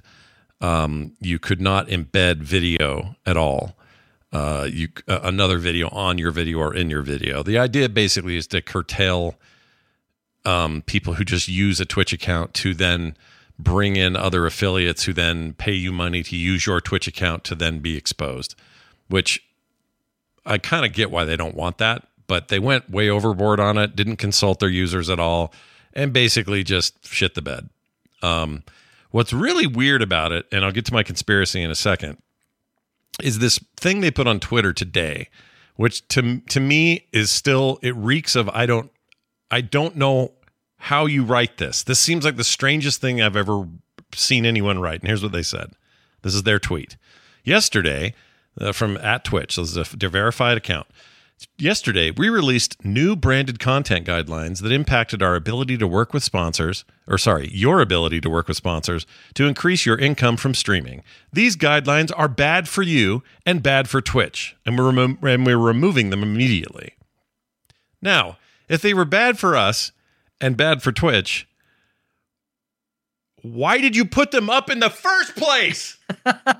Because we wanted to see if we could get away with it. Scott. Okay, so that leans into my theory. Here is my theory. Do you know that story? It's kind of famous story. I think they talked about it on Four Days to Air, which was the documentary about Matt Stone and Trey Parker and how they make uh, full episodes of South Park every week. And part of it. I of found that, out Bill Hader wrote for them. that's how I found out too. That blew my That's mind. the weirdest thing in the world. Just cut to the writers' room. Bill Hader's in there. and they did that amazing cuttlefish episode was the whole thing they were doing anyway i'm sorry kyle i had the cuttlefish Anyway, so in that episode, they were also talking about how they got away with so much that they got away with in Team America Air Police or whatever it's called. What's it called? Team uh Team America World Police. World Police. Air Police. Oh, Police I see where you're going with this because I know the story about what they did. Yeah, so, their yeah, story was they had this sex scene they wanted to put in there between puppets, which is already ridiculous. And they knew they were going to get resistance from the network or from the the studio. So what did they do? They decided to put the most they made they filmed the most heinous puppet on puppet action you could think of. These puppets Yeah. were pooping on each other, like doing the worst things you can think of, so that when they went to the studio, the studio would say, "Oh, you got to cut some of that back. We can't have all this." It's a Which negotiation, right? Like, yeah, they cut back. Yeah. They gave them all this ridiculous level of stuff so they knew they'd come back to here and this is where they wanted to be. I think that's what they did here. I think this was them going, well, let's yeah, just it's corpo, put out it's the corpo thinking at the end of the day, right? yeah, let's put out the Ask shittiest for more than thing what you want so that I'll get what I really want. exactly. That's 100% what I think happened. I, and I could be proven wrong if I knew more internally and I don't. I mean, don't we'll a see, but I, I would, I think it would be naive to think that changes aren't a coming. Mhm. So, you know, it's.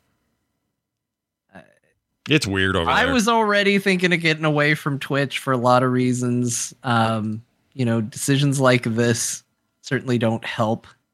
don't make me want to stick around. no. Um, and people have pointed out YouTube has similar policies, but they've been in place and are obviously not enforced. They're there for the most egregious of egregious so Mhm. that they have something they can point to. sure. So, you know, enforcement is a big part of it and and how it will come down to it, but um yeah, Twitch not not doing it. Uh we're obviously doing our show on YouTube now and I think you're pretty happy with that transition overall, right? Shockingly Like- happy with it. I didn't expect to be. I was just going to do a test for a week and then figured I'd, you know, I'd just do whatever. But it ended up working out great. Everything's better on every metric. Every measurable metric is better here for me.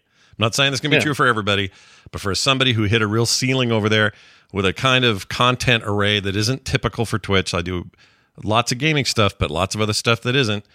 And I, I just felt like I was stuck. And I Yeah, came over people, here and now I'm not.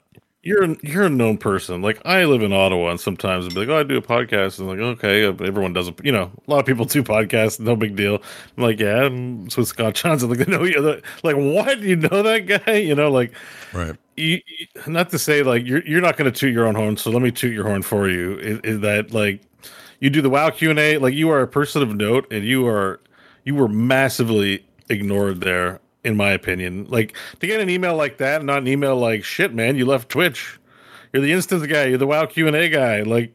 You do core, like, uh, what can we do to help you? That should be the email. It's like, shit, man, we've been out of touch for a while. Like, what can we do to bring you back? Or like, let's talk. Like, it's like, oh, you're not interested in money over there, pretty much. No, you summed, I- you summed it up. You're basically saying that the whole problem is they didn't talk and don't seem to care about what.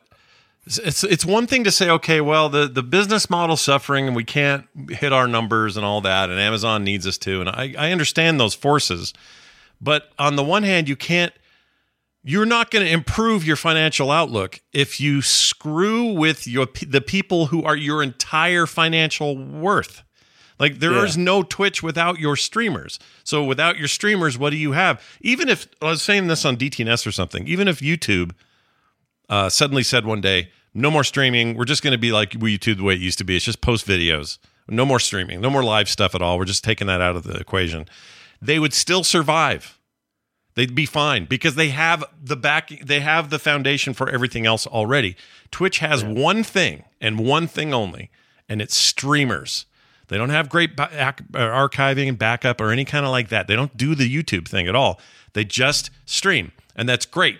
And that's you know they they they forged a lot of trails when it, when it, when this thing happened in the very first time. The transition from Justin TV to this, I remember all that. It's a big deal. But t- to pretend like you're they literally are your partners in this. Without them, you have zero. You don't have anything. So to just stab them all in the back like that and and and be so nonplussed about it, I just don't under I really don't get it. I don't understand where these people are coming from. It kind of blew my mind this week. Yeah, and it continues to be a problem too. I mean, I we were joking about it earlier, um, but I I genuinely hated going trying to go to Bo's stream to get hit by a wall of ads before I could even see it and have to ask myself, well, how bad do I care what level he is right now? Right. Because, you know, sometimes I'm just checking in to literally find that information out because I just want to know where my friend is at in a video game. And I have to sit through, it doesn't seem like much, but 30 seconds of ads. And then half the time the player broke and I'd have to reload. And then it was a coin toss on if I had to watch those same ads again or if it went right to his stream. And so we're talking like a minute of ads to get two seconds of information. Mm-hmm. And it's obnoxious. And I I looked at it and I I made a decent chunk of my Twitch payout money from ads, but I recognized that it was not a good experience for people coming for the wrestling streams because you're there to watch the matches. And people told me, like, oh, I was in the middle of a match and I got ads. I didn't know how it ended and stuff like that. That sucks. I turned him off mm. because I, it's like, the advertisements are a net negative impact on the people that are there to view it. And it shouldn't be there as an incentive to try and get people to sub that we're making the experience awful. Like that's not how it should work. And so i have ads turned off on my page. I was gonna just do it for the wrestling stream but i after like getting frustrated trying to see other people's pages like i think i'm gonna kind of just do it all the time. And I'm kind of leaning moving away towards, you know, YouTube as well cuz it's just frustrating to me. Like it's such a bad experience. Well, some of that to- seeing that stuff out a stream. that's what's weird or that's part of the bigger problem was is that stuff existed prior to these decisions this week. So they were already sort of stepping over existing problems well described by you to then make more more problems on top of it and they, and and never really addressing other long-standing issues of toxicity and just moderation and all the other issues that plague these kinds of services and sites and Twitch is one of the biggest with the biggest problems. They've also got some cultural issues and all of that. I'm not saying internally, but certainly, you know, the user base. So they don't really deal with that stuff very well or haven't haven't in recent years. And so to come back to this and immediately start plugging this stuff in without pretending all that's not already a problem it's just bad. And you know, like okay, so I found a quote from Julian Fest, I think is his last name. I'm not sure about that, but he's the uh, founder of Elgato. He did a big tweet today that I thought was interesting. He said, "I would love to be CEO of Twitch for a year and try to help fix things." And then he went on to say. We started Elgato around the time Justin TV rebranded to Twitch. In the following years, it was amazing to see Twitch turn into a cultural phenomenon. It was admired by the gaming community, creators, and viewers alike. Bleed Purple was a real thing. Twitch was innovative. They put live streaming on the map. They took moderation seriously. They took monetization seriously. They innovated. He says, I don't pretend to know what's going on on the out- inside right now, but it looks very painful on the outside. Here are the first things I would do roll back the 50 50 sub split decision. 70 30 in favor of streamers is a must. And this is really not financially viable. Or, sorry, if this is not really financially viable, then there have to be ways to improve profitability that are not at the expense of the creators. He goes on to say a whole bunch more, but I agree a thousand percent with that with that thinking. Um, and he's he's very nice about it. He's not like calling Twitch out. He's just like, I don't know what's going on over there, but this seems like it wouldn't be that hard. Like you want to, you want to. There's almost like a sense of like the fears everybody had about Amazon buying them may may now be coming to roost because Amazon just wants them to perform. But have you ever seen anything cool and innovative since the Amazon buyout? It feels like they they haven't really done much other than Prime subs. They should with the imagine the tools and the buying power that Amazon has. The fact that I can't go to a stream and have that streamer hold up something he's talking about, have that immediately recognized and translate to, do you want to buy one of these too? And off you go to Amazon to buy it. Like lots of little things like that that are absolutely within their technical reach. None of that happens over there. There's so many unused channels of revenue for this company. And now they're they're basically saying to the only real reason they even exist, hey, sorry, we're putting more restrictions in and making it harder for you to want to be here. Why the frick would you want to be there? Yeah. You know? It's it's weird. It's really it's really bizarre and you know, sometimes when a company's owned by a larger company, you just see stuff like that. But I mean, to answer your question, like I actually did play with the I got a bunch of YouTube shorts up over the weekend because Twitch does have a really innovative way to make a YouTube short clip from your clips channel. Even that could use a little work because unfortunately they don't let you edit it specifically as far as like what time, but you can set like your screen position. It's really easy to export. But it's like again, it's an easy export to YouTube like Yeah. function. Yeah. Like they're kind of undercutting themselves with it. And I like the first thing that Twitch has done recently that's impressed me has been something to make my life on YouTube easier. Yeah. Yeah. Isn't that funny? Like it's one of the comments here says something similar. It says, personally, for monetization, Twitch is sitting on the largest gold mine right now under their noses and they don't even notice it. Clips. If Twitch simply invested in a simple mobile service that turned clips into scrollable services like TikTok and Shorts, they would have an outlet for unlimited ads and could let streamers stream. Like mm-hmm. these are just small things, but it feels like they have waited too long, maybe, or they've they've maybe management. I don't I don't know what it is, but it just feels real funky. You know what it what it feels like? It's like somebody with old ideas from traditional TV trying to figure this out. Yeah, it it's does. like old TV is like, well, it like looks at it like, well, you this is our broadcasting channel. How come creators can negotiate their own sponsorships? Like we should be getting a cut of it. It's our it's our like broadcast channel. Why are they getting it? And it's like, well, that's not the point of streaming. The point of streaming is it's like just people in their homes doing shit. And yeah, people have turned it into big commercial business. Some big streamers have. Most streamers are not that big and they, they need those things. Like it's still small business and they're totally ignoring their smaller tier of people. Right. You know, I, I feel like if someone's making millions of dollars off some sort of deal and they're streaming on your platform, I don't know. I can see feeling a little bit left out of the money conversation. But but if you just look at broad policy that affects everybody, including the small ones, like you can't apply that to those people because, like you said, that's what I'm saying. They should be calling you and saying like, "Oh, you know, you make really good content. You've been here for a long time, um, and we do, be evidenced by our supporters. If you want to look at any metrics financially, they should be like, "Yo, we should get this show in front of more people. That's how we make more money. We sell more ads, Although they shouldn't put ads at the stop at the top of the show. Just I'm all over the place a little bit because I'm playing Diablo, but um, um, they shouldn't put ads at the top because that kills discoverability. As soon as I hit an ad, I tab out, and I'm Yep. pretty sure a lot of people like that. So th- th- they're really just using traditional TV ideas like in a really bad way, and I feel like whoever's in charge right now, it's it's those people that have old ideas and don't under, they don't understand someone there who is influential in decision making doesn't understand how this thing works, but can just look at it like they're broadcasting for free on our on our channel, like our channels, our network, and we're not getting any toll money for it. And that's not what happened. You know, you couldn't do that on uh, HBO, right? Let me play my show on your channel, but I'll pay you nothing. You know, like Yeah. obviously I don't know if- HBO's going to want and something. I don't know if it was um if it was confirmed, but today somebody was saying that if you I can't remember where I found it somewhere. I was trying to find it. Um, but if you cancel your partnership contract in lieu in, in in the wake of all this, they're charging cancellation fees, which is a very weird thing to do.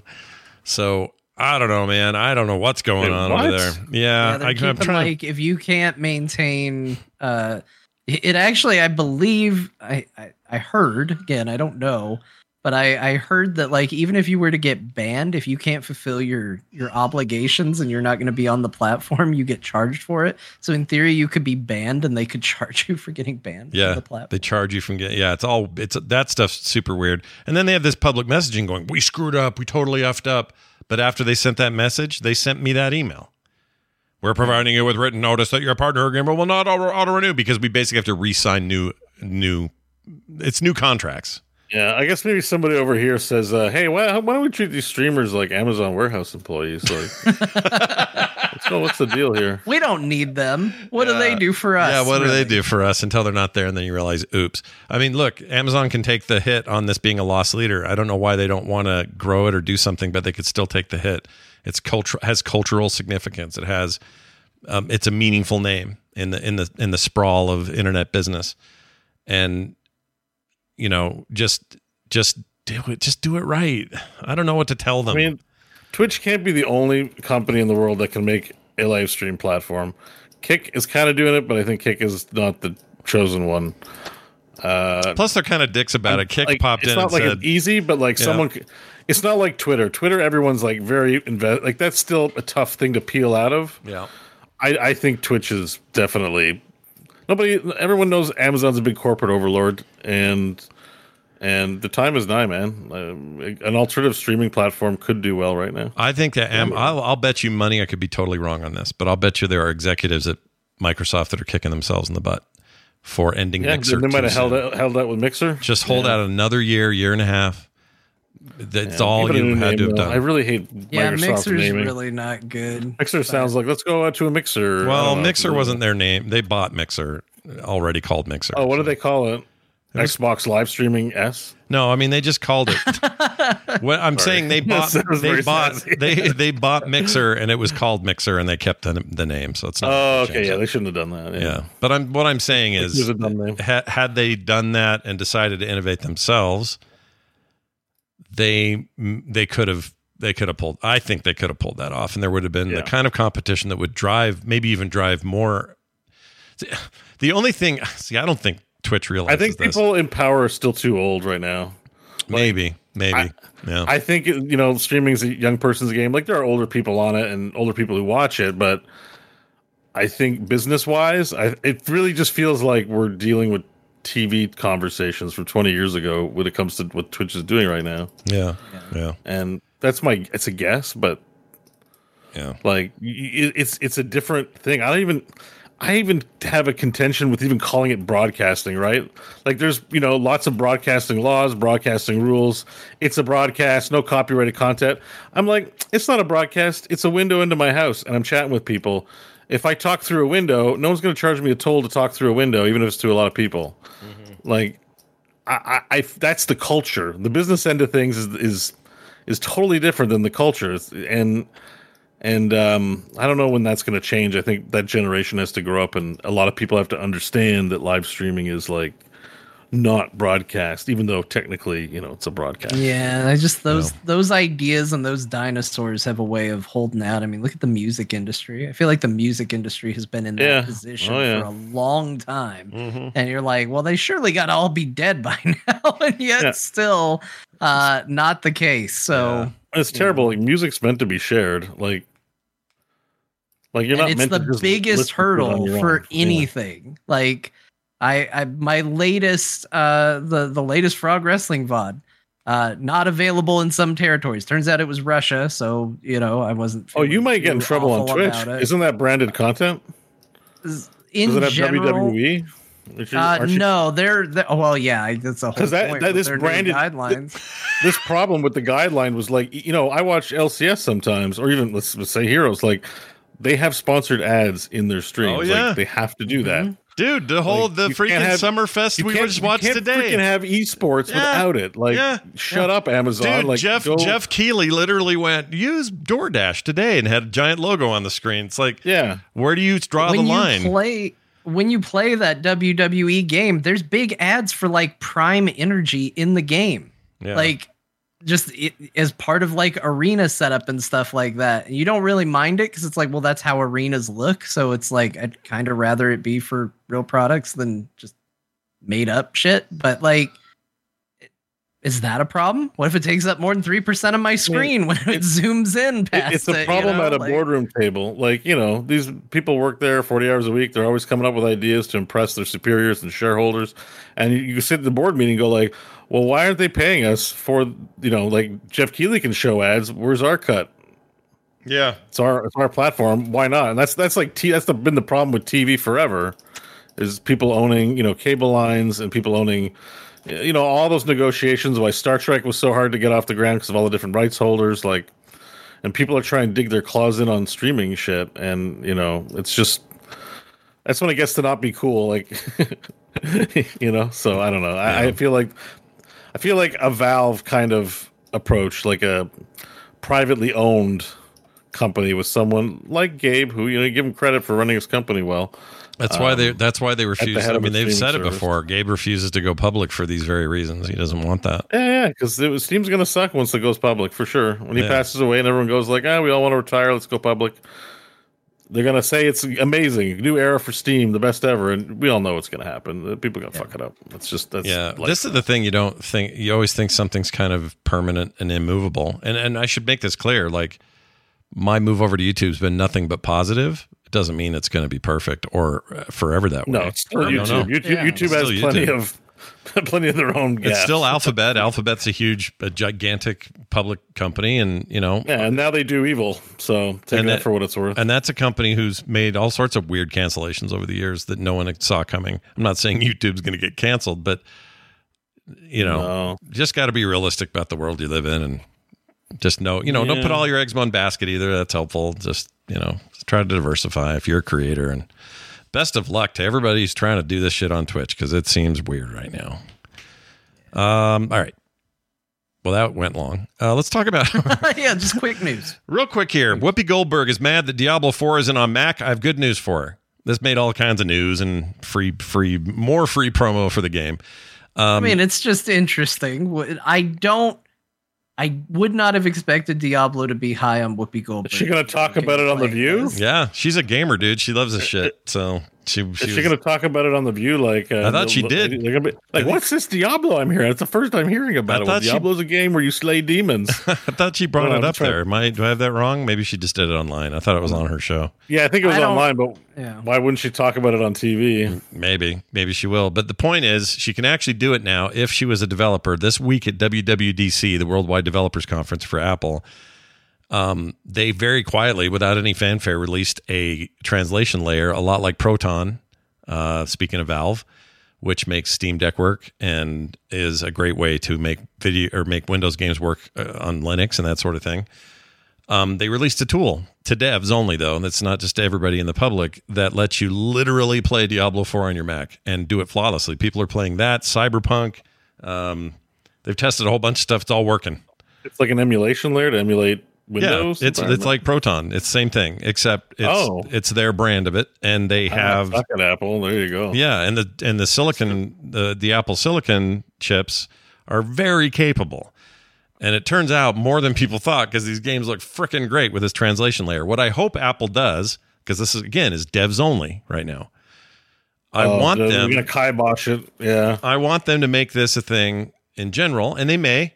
I don't know why it would hurt them not to. Right now, it's like a tool for devs to port their stuff over to ARM based Silicon Macs. But if it works as a good translation layer, freaking why not, man? I mean, what an embarrassment though that other people can do that for you and you don't do it for yourself, for your Well, customers. I mean, I mean, they're it is their tool. They made it, but they just aren't giving it. oh, it's they did make. Okay, sorry, I thought someone else made it. No, no, no. This is the forty percent rule, and it's Well, totally I- yeah, yeah, forty percent rule in my Diablo brain. Dude, I get it. I can relate to the forty It's percent. all good. and we don't need to talk about it long, but Apple finally showed off their what they've been working on with AR. It's Oh, not for yeah, gamers but- anyway, so the gamers don't need to worry about it too much. It's not for you. It's, I have things to say. say what you're going to say. Uh, I mean, it isn't for us. So let's make this clear, though. This is not meant to be a gamer device. They don't position it that way. They don't want people to think of it that way. Why are you defending it? I'm not defending it. I think it's an overpriced uh, piece I'm- of hardware. I'm f- I'm but fine. Like I'm fine with that. That's okay. Don't make it a gamer device. But you have to admit, there's nothing exciting. Even forget the price point. The future is now. It's VR. You can see your eyes through the headset. And here's what you can do in VR. You can read the LA Times. you can check your email, and you know do a FaceTime call. I mean, it was the lamest presentation. I, I, they beat Meta. They beat Zuckerberg. Won. No, hold on, hold on. Back up, back up that truck because I'm actually because this isn't again. Yeah. It's not for us at 3,500 bucks. That's the other thing. This is a early dev unit. This is about a future, not a present.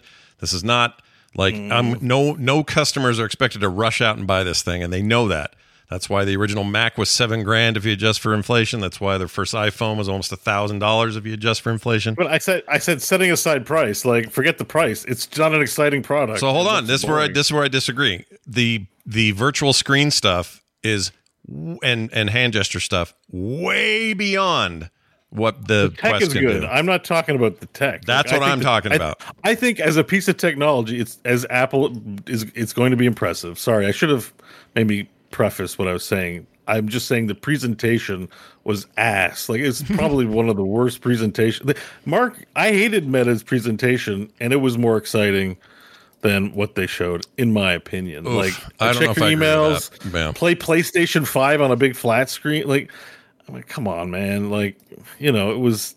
Yeah, I didn't. I didn't care for the presentation at all. I'm sure the hardware. It didn't reflect how good the hardware is, but I thought the presentation sucked. Well, from the hands-on reports from people who actually got to use it, they are all of them are like, um, "This thing's really impressive," and it's and no one's going to buy it, and Apple doesn't care because this isn't. This is how they do it. They come out with something that's ridiculous and out of reach, that pushes the envelope in some direction they think is the future, and then it either sticks or it doesn't. Like it's just a non-issue for gamers. It's it was never meant for us. I mean, do they ever do that and then it fails and they don't pursue it further? Sure, uh, Apple Newton, although that was between Jobs. Uh, when I've seen Jobs people left say and then- Newton too. I don't know what Newton is, but I was yeah, the Newton was a nightmare. Um, his Cube or his Power PC four Cube, uh, Cube thing was a big was a big bomb. Um, but then there's things like you know the original Apple TV was thought to be just a joke. Like what is even that thing? What is that? We're not using that. And now that's a very popular set top box that's evolved over time, gotten cheaper. Like they they do this every time, and everyone's always surprised by the way they do it. And even me, I'm like, I saw that price and went, oh, right, we're doing this shit again. Okay, forget it. Like, I don't even need to think about this right now. yeah. I could buy three new Mac Mini Studios or whatever, or the Mac Studio uh, computers, which are awesome production devices. I can get three of those for the price of this thing. Yeah, yeah, no, the price is like, and not like it's there's no buying it. Like it's not even. It's like they might as well not have announced it. No, it's Like, for devs my- and a few my- rich people. For me, like, yeah, You know, and it's still a year out, like next January or something. and like who, what dev is going to want to um develop for it? No, there's going to be no one to buy shit. So it's just Apple, I guess, developing for it for the most part. Well, there they'll there will be dev units, and there will be you know their their goal is to get like a, a, a an app store for this kind of computing.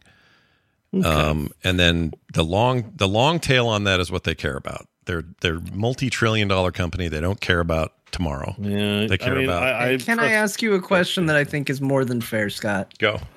You've you've really beat the this is not for gamers drum. Yeah. Why then every time did I go to Bo's Twitch stream did I get an advertisement for it? Um, so this is interesting.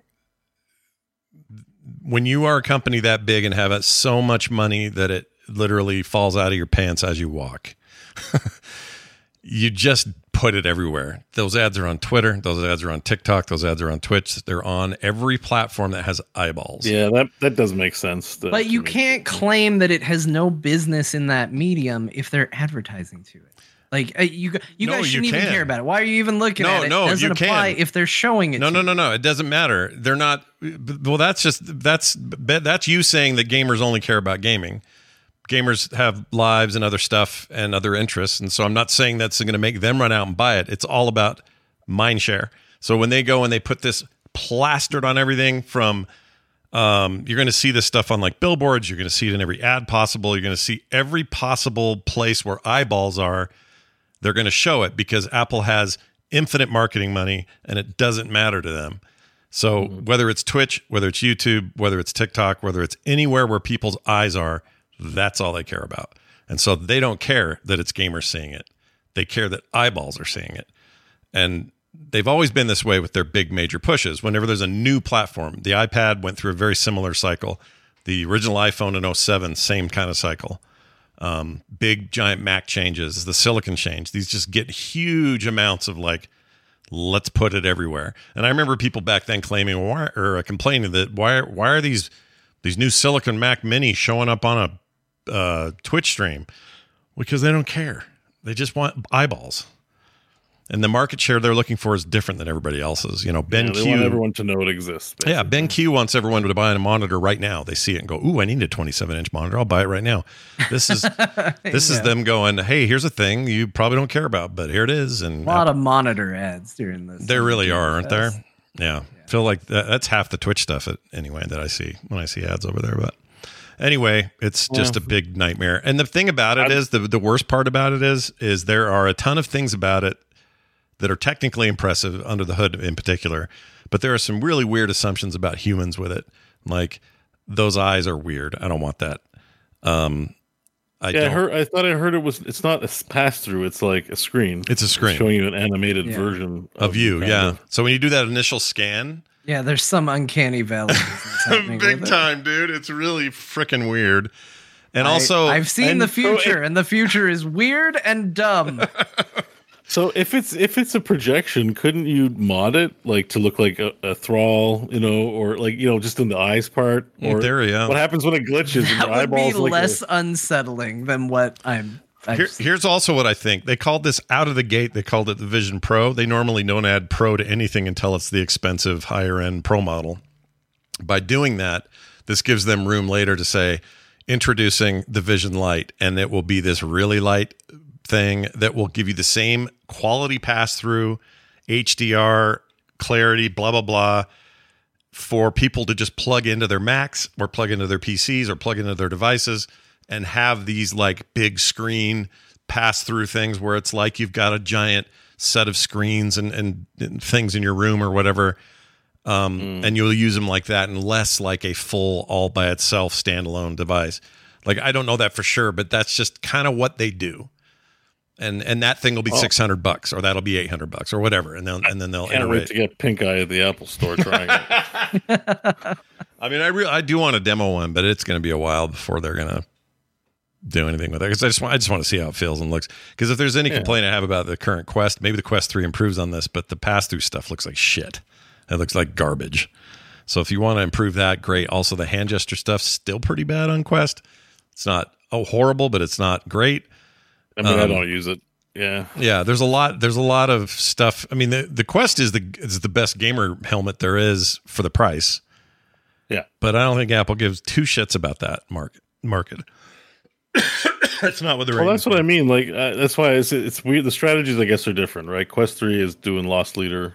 You, you know they're not making profit that much on, on the headset. No, a little more than they were though. I guess because what two ninety nine for the last one, then they upped the price, and now it's what I the mean, new if one's the, six the average price is minimum a thousand, it seems, or nine hundred. So going in at it was like four hundred Canadian to five hundred. You know, I think Yeah, I think they're like, you know, lot losing on that. But the Oculus store is robust. I have lots of complaints and things can be better, but they're at least like there's new stuff in there. All there's new games every week. no, I like my Quest a lot. I mean, and obviously there's a there's a very AR focus on this Apple thing, and a much more VR focus on the on the Quest side. So it's almost like a difference in in philosophy about where the future is, or maybe mixed reality just harder to do than we think, so that those two things can co- coexist really well. I don't know.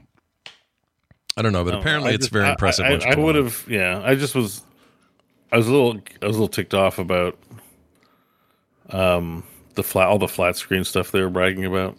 Yeah. Like zoom in on a movie and it's high quality. I'm like, yeah, big screen's been around for like seven or eight years. Like, yeah, but you got it in there on your own. You got spatial. Uh, uh, what's that called? The audio they're using is actually pretty impressive. The other thing was the get H- HDR in there, and you're the only one in there. You could be looking at 4K porn, porn, Bo, and just sitting back. And you know what? People be looking right into your creepy eyes while you're looking at the porn. well, no, it's like not this. 4K. No, so four. That's that's not good. It's good, but like what you want is VR 180 video, and people have abandoned that right now. But there's like a huge, um, like there's like enthusiasts. Like I, I went uh, the other day. I was in Ukraine, uh, walking around like taken a few weeks ago, like war torn Ukraine, where someone was just taking the VR. It's like five thousand dollars minimum to buy a camera like this, but they're taking their VR 180 video and showing the blown up tanks that they've blown up and stuff, and Yeah. like all the Soviet stuff they've recovered. You know, it's just like it's cool. I'm like, and seeing it in 3D and seeing the people that are there and getting a getting a vibe. There's there's like lots of I just I like VR 180 video, and they to their credit they talked a little bit about 3D photos, and I'm like, if the headset is is VR is high quality, if it's like 8K, can record video and take photos in VR 180, then I'm stoked. And then 3500 makes sense because the minimum price to buy the DLSR and all that shit required to get VR video, as far as I can tell, is 5000. Yeah. Yeah. And I'm like, oh, I really want to do VR video, but I'm like, I can't. I don't have five thousand lying around for cameras. Well, on a and- mode that everyone's like abandoning, and I'm like, this is the best part. And the porn. That's where you talk about porn. Porn industry on the VR front is all 180 video, and they have like the best quality shit. That's why I get interested in it. Not for the porn, but I'm like, you want to see the best quality video. Yeah. Look to porn. Porn's to always porn. the one innovating on this kind of stuff before anyone else does it. And they're the ones with the high end VR 180 cameras. And I'm like, you can make movies with this. There's just so much actual cool shit you can make with those. So if the Apple headset has that, I wish they showed it off more because that's the exciting thing. I think VR 180 video is even more than games to me. I watched a concert from a band I never heard of, The Warning, on the Oculus TV app. It was great. It was awesome. Like some of the concerts, poor quality of their shit, that had high quality, and that was um, fun. And they were a good band, a good little like punk band. Three women, you know, electric guitar, bass, and drums. What are they all called? The. Warning? I haven't heard of them. I think it's called The Warning. I never heard of them either, and I actually didn't even research them outside of my headset, but it's like pretty decent quality. It's like um maybe a small club and they're up on stage. There's no crowd. I, I really like it when they do that kind of stuff more with crowds and, and but whatever, it's fine. The performance is good. And I watched a concert in my VR headset, and I'm like, I'd never watched them on TV, but like it was kind of captivating in 180 in the I guess you know people watching's a thing, I guess. Sure. So in VR 180, people watching is a thing, but you don't have to worry about them seeing you stare at them. Right. No, that's And true. it's- that's true. And, and like on flat screen, when you just have a camera, and something you're like, I'm bored, but that's because it's flat. When it's 180, it does something to your monkey, dinosaur, lizard brain, or whatever. Like your primal brain just, pro- I find for me, anyways, it processes it a little different, and I get just interested in people watching. Um. Anyways, But sorry, you might- that- we brought up VR. My bad. Sorry, John. no, no, no. It's via, you know, virtual head. No, I put it in the notes. It's I knew what I was doing when I put it in You knew what you were I knew asking what for. I No, you're trying to ruin my race. Look at me. I stopped playing for 10 minutes. What am I going to do? doing. Sabotage. Uh, that's amazing. All right. Well, we're going to jump straight to our mashup, and I've got good news for everybody. I think the crowd voted correctly. I think I said this. So, according to Jamie, the, the term is J GRR muffin, which isn't all different than Wasn't both. there, there was another episode where we mispronounced I guess J.R.R. so. Martin's yeah. name? And today it made me think, well, maybe that was Bo after all, but I still think this may have been me. Um, but I think it's either I voted for me. I Mm. think that there's a chance that Scott said it. I have a vague recollection of one time Scott making a joke and me laughing because I was about to make the exact same joke. Yeah. And I think this might have been it. This does sound like a me joke. A little bit. Yeah. So we've got a 51% me, 27% John, 22% Bo is the current layout of votes. Let's find out how this ends with today's mashup. Here you go. Not for John. He'd probably whip it out in two seconds and have no problem No, saying he was whipping it out on Twitter today. I saw Yeah, he was. Yep, that's all I do. Oh, it's so good to have you inside me.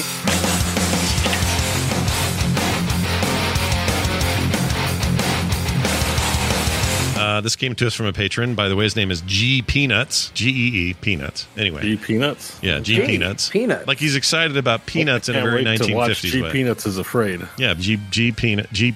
Oh, I almost said G Penis. Anyway. Yeah, you gotta be careful. That's why I picked the name. Uh, although shout out to John Pryor, uh, CEO and founder of Doghouse Systems, who right around the time we gave away the machine ended up with some horrible butt flu and has been sick since. But he's fine now. He's good today. I don't know why I'm telling this. Why am I telling people this? Wow. Oh, it's starting to sound like a rapper too. It's like yo yo yo, I'm G Penis or I'm G Penis. Only took three times Jamie. to get you. Jamie alert. The eating isn't like, bad. It could be the quietest food in the world, and he's still gonna be like, "Let me tell you something. It's just like, uh, uh, let, me, let me tell you about VR. Jesus wept. Why are you doing uh, Norm Macdonald doing what's his name on SNL, the fake Jeopardy? Yeah, mm, yeah. Turd Ferguson. what I- It's funny. It's am I- my name. Who says that? Is that the twin mummies? No, it's the no, that's machine. the vending machine that you Yeah. have sex with. The ma- Oh, oh, you do have sex with the vending machine? She tries. She tries to pull you inside her. I mean, I'm okay with the horny fridge. I mean, that, Hold on, I got to mark where that was. Hold on. Yep. Make sure that gets in the show. I'm okay with a somehow. horny fridge. I also spent 22 hours on the boobs. And I spent three minutes on the face, and then I got a hot picture chick. If you don't post this, I'm gonna kill you slowly. Mom, don't come in here. I'm doing my art. How come there was a screen where the girl like front farted an apple and then she ate it? You got to keep an apple somewhere. Where are you going to keep an apple?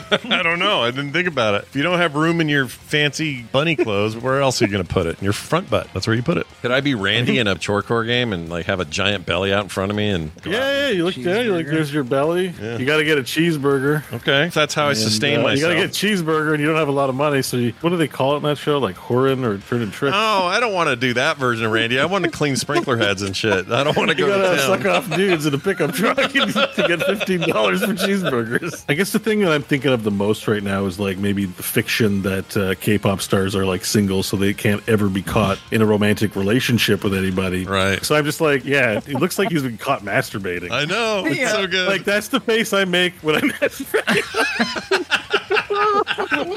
Oh, I gotta go. I hurt myself. Bo left. Bo left the show because he made a joke that made he found joke. so funny. That's how I do that kick-ass girl, uh, Clor- Clarette Mer- Moretz Pertise, or whatever her name is. What is it? wow. not Clarets, Chloe, Chloe Moretz, Claretz. What is it? Chloe. Oh, there it is. It's Chloe Grace Moretz. That's it. I like this butthole. Sorry. Oh, you're, Oh, we're totally fine. again? Okay. Yeah, we're, it's break time anyway. We figured you'd my- already left. You just I, got I up hurt and left. myself laughing. I feel you. Don't blow a gasket or whatever it is. All right, I gotta go. I'll go jacket. Yeah, go. Oh, jeez. So we're getting a Game of Thrones novel first. Yeah, At least that's something. That's the positive go, takeaway. J.R.R. Martin. Uh, good Grr. news. Martin. J- Oh, J.R. Martin. I don't think that's his name. Martin. J.R.R. What's the two R? What's the second R for? Yeah. G.R.R. Isn't it? George R. R. Martin. J.R.R. Tolkien. G.R.R. Um, Muffin. G.R.R. Muffin. I forgot what's his last name. I don't remember. Martin. Oh shit! Look, my guy's Grr. Muffin. Oh, that's great. Everybody got it wrong. Oh my gosh, that's funny because Look, we look did at my that. guy. Look at my guy. He's bugged. Ah. Wait, he's bugged. What's going on? Oh shit! Hold on. He's looking like a bug. I'm swimming. Wait a minute. Is he getting? Can you fight? Can you fight? I, no, I, I can't press. I can press my shouts, but I can't do any moves. I can take damage. Get out of there, dude. Well, get out of there, man. He's He's gonna die like this. Tempting fate in a bad way. You're gonna die. You're gonna die. Get it? Why is It's it that way. song? Why is that song that you sang? Why is it that song? It's just I don't know. Isn't You're that the gonna song die. sing when- okay, maybe it's getting bad. I'm It's out. maybe. that was terrible. Um, how'd you do that? Was that a what? What's I got this- knocked down, and then I think I got stuck in the animation. He's All right, still back to stuck. No, okay. Not dead. Oh, that could. If you'd have died there, oh, mm, mm, mm. that would have been. Yeah, I know. I thought way.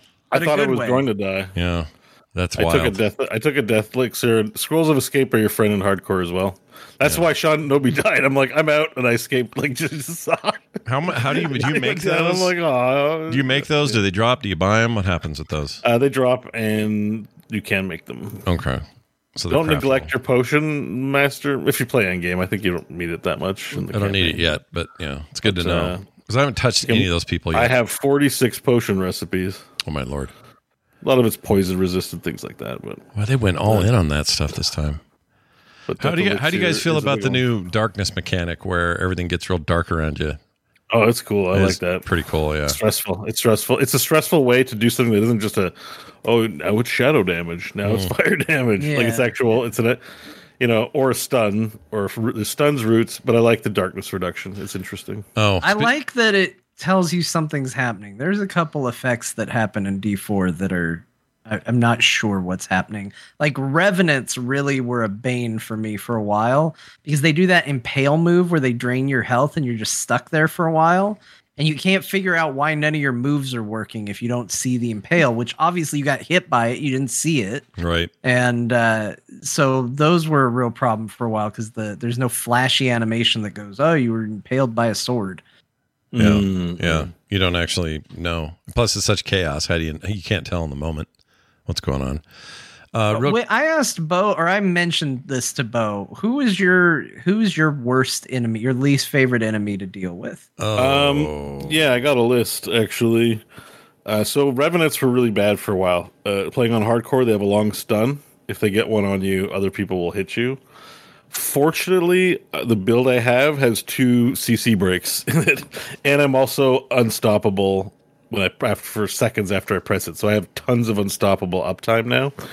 And the other thing I was eventually specced into is the yellow gems on your armor give you 10% damage reduction while control impaired. So if I get control impaired, I get an additional 50% damage reduction. I take virtually little damage okay. if they do it. But I mean, I had to eventually get to that.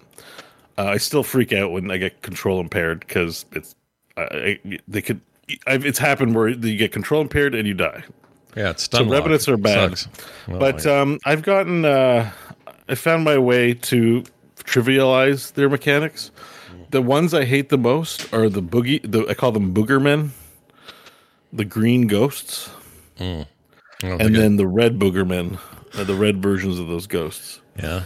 and the reason is is they're they're invisible and they walk away when you try to run at them and as a barbarian it's annoying. Mm. And they seem to only have archers and wraiths that just shoot you from range constantly and the red ones have a few lightning attacks that i think are overtuned hmm. like Yeah. I, I, i'd be like fighting everything not taking a lot of damage build is strong and i get hit with that stupid floor laser and i'm at 20% health and I'm like, Yeah, I, I call it the bacon, and I always get hit by the bacon because there's always that like big spooky ghost that does a thing, and then one of the archers puts the bacon on the ground, and then I always get hit by the bacon. You don't wanna that get hit pushes by you the back bacon. and knocks you away. I don't like I, I basically anything that's really good at staying away from you. So I was complaining about uh, succubus enemies to to Bo. I think maybe my new least favorite though is the the Medusa snakes. Mm. Uh, the ones Oh, that throw yeah. a little eye out, and then you have like yeah. half a second to dodge the eye. It just like looks at you, and you're like, "Oh no!" And like I have found that even anticipating it and being ready for it, I'm still usually in an animation and can't dodge it. Those are Yeah, i agree completely with that the yeah. worst. They they avoid you like uh like succubi, and uh but they also have a stun on them, and uh, it's just all bad. And they're usually surrounded by other things that are poisonous, which poison damage can be real brutal too. So agree I wholeheartedly think with that's that, my yeah. my least favorite. Yeah. Well, Diablo. What Diablo. about you, Scott? Um, what's I mean, I'm not. I don't know if I'm far enough to have a hated one. Probably. I'm trying to think if I've even seen these booger men. I probably have at this stage. Oh no, I, Yeah, I know I have. yeah, yeah. one. I know I have. I guess they didn't bother They're me that much. Green, but green ghosts. Are you- Yeah, like on world tier, it's it's that's more of an end game issue. I find than early game. Early They're game, the, you know the ghost type enemies, the red ghosts, but then there's one that's got like its arms up, like multiple arms, yeah. and they just kind of seem to teleport around. That's what Bo's talking. about. Oh, okay. I know what you mean. They are annoying. Yeah, I don't like those. trying to think if there's anything else I've seen. Not really. There's also a priest type of enemy that I don't like, but I haven't been able to figure out why I don't like it. It's just when they show up. Are the You ones know, also teleport? bad. They don't teleport, do they? I think they I think they do like a blind effect and then you can't see them for a second and then they're in a new spot. I think that's it. I don't like those guys. yeah. I don't like them. And for some reason they're always wrecking me when they're out. Yeah, too. they're I- I buttholes. haven't nailed down why they're a problem, but they're a problem whenever they're around. Total complete buttholes. Those guys. They study at the uh, the holy book of the butthole. That's what they do. the Butthole Academy. Yeah, butthole academy. Um, huge thanks, by the way, to Jamie. We we got away from the mashup. Yeah, bit, dude, but welcome back. By topic form, I, I don't remember saying any of that stuff. I, I can't even remember. So good, Yeah. so good. Tricked a lot of people with that one. Yeah, And we were, we were worried. Scott was worried. Was like, uh, is this going to out anyone if we tell them you visited the site OnlyFans? I'm like, there I was just telling people what I look like when I masturbate on the show. I'm pretty Yeah. sure that that bar that bar has been lowered. Well, the Um, fact that we had we had two J J.R. Martin type things happen, one today and then what's in this his proper name? episode, George R. R. Martin. George R. R. Martin, and then J.R.R. Tolkien is what you were thinking, or Tolkien. It's two R's, right? Or is Yes. it one? Two R's. Okay. George R. It was Geor- Bo George R. R. Martin, off. right? George R. R. Martin. It's not just George. George R. R. R. Martin. There's two R's. Okay. there are. Yeah, there you go. One one of the R's It's is busy. funny because Right? RR now is- I'm wait. I was so certain, and then George I R. thought Martin? about it more, and I was like, "Well, hold on now." George R. R. Martin. Yeah, two okay, R's. good.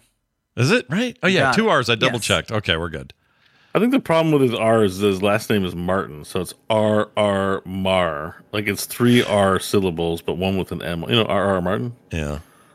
Why do you do that? George R. R. I don't know why. Maybe those. Let's see if they stand for something. I can tell you. Oh, it does. George Raymond Richard Martin. Just imagine if he had gone by the name George Martin. You know? I wouldn't have been a Oh, Game of writer. Thrones written by George Martin. You'd be like, uh, George R. R. Ma- Martin s- makes it seems like he came down from the mountain with the tablets and was like, I got a book for you. Yeah. It's a Yeah. t- Oh, I like that book there, that Game of Thrones by George Martin. what George Martin That- that's his name. Like how we say, you know, Scott Johnson, Bo Schwartz, John Jagger, Cal Mm-hmm. Ferguson, Garrett Weinzierl.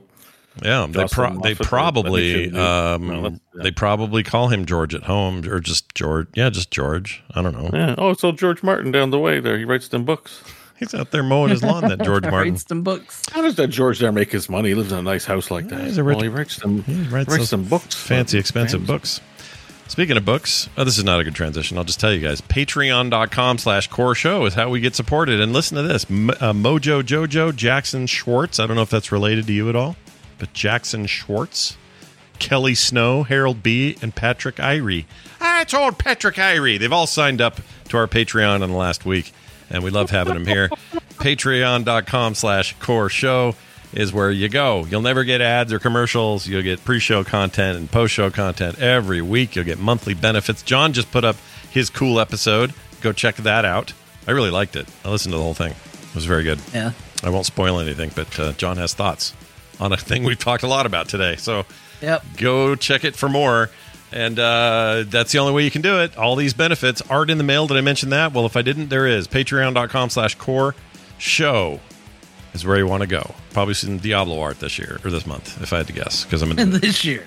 this year sometime. I, you'll probably do some Diablo art this. year. Yeah, I'm in the mood. Say. I'm enjoying it so much, I think I might. Uh, also, don't leave everyone just yet in the chat because one of you is going to win a code for Warhammer 40k Chaos Gate Daemonhunters, which is uh, kind of that 40 or the uh, XCOM-ish 40k game, which is very good. I have this game, I love it. And Harold Burke, one of our listeners, would like someone to have an extra copy, and he has a code for you. So if you have Steam and you want to win a code, stick around in the chat. We'll give it to you right after we're done here. Uh, frogpants.com slash core for everything else you're looking for. And you want to email us, talk to the core at gmail.com. You want to text us, 801 471 0462. And you can also use that for voicemails. That's going to do it for us. For me, for John, for Bo. You know what? Bo, John, Grandma. Grandma, shit! You have to tell us what we played, Grandma, Grandma. get down here. I damn near fell asleep. You boys have been at the wheel too long. Oh my god, how did the show with so few games played go for so long? They played Diablo 4. You probably actually remember that because they wouldn't shut up about it. Uh huh. John played WWE 2K23, did that last week. Yeah. Scott played Hollow Knight. God only knows why. and he played Final Fantasy VII. Yeah. Real timely. They're not doing shit, but the show was twice as long. the hell is going on with this program? Diablo week, Grandma. Yeah, it's Diablo week. What do you expect? Uh, all right. Well, that's going to do it for us. Thank you all for listening. And uh, so, not to repeat myself, for me, for John, and for Bo, we'll see you guys next time. See you next week.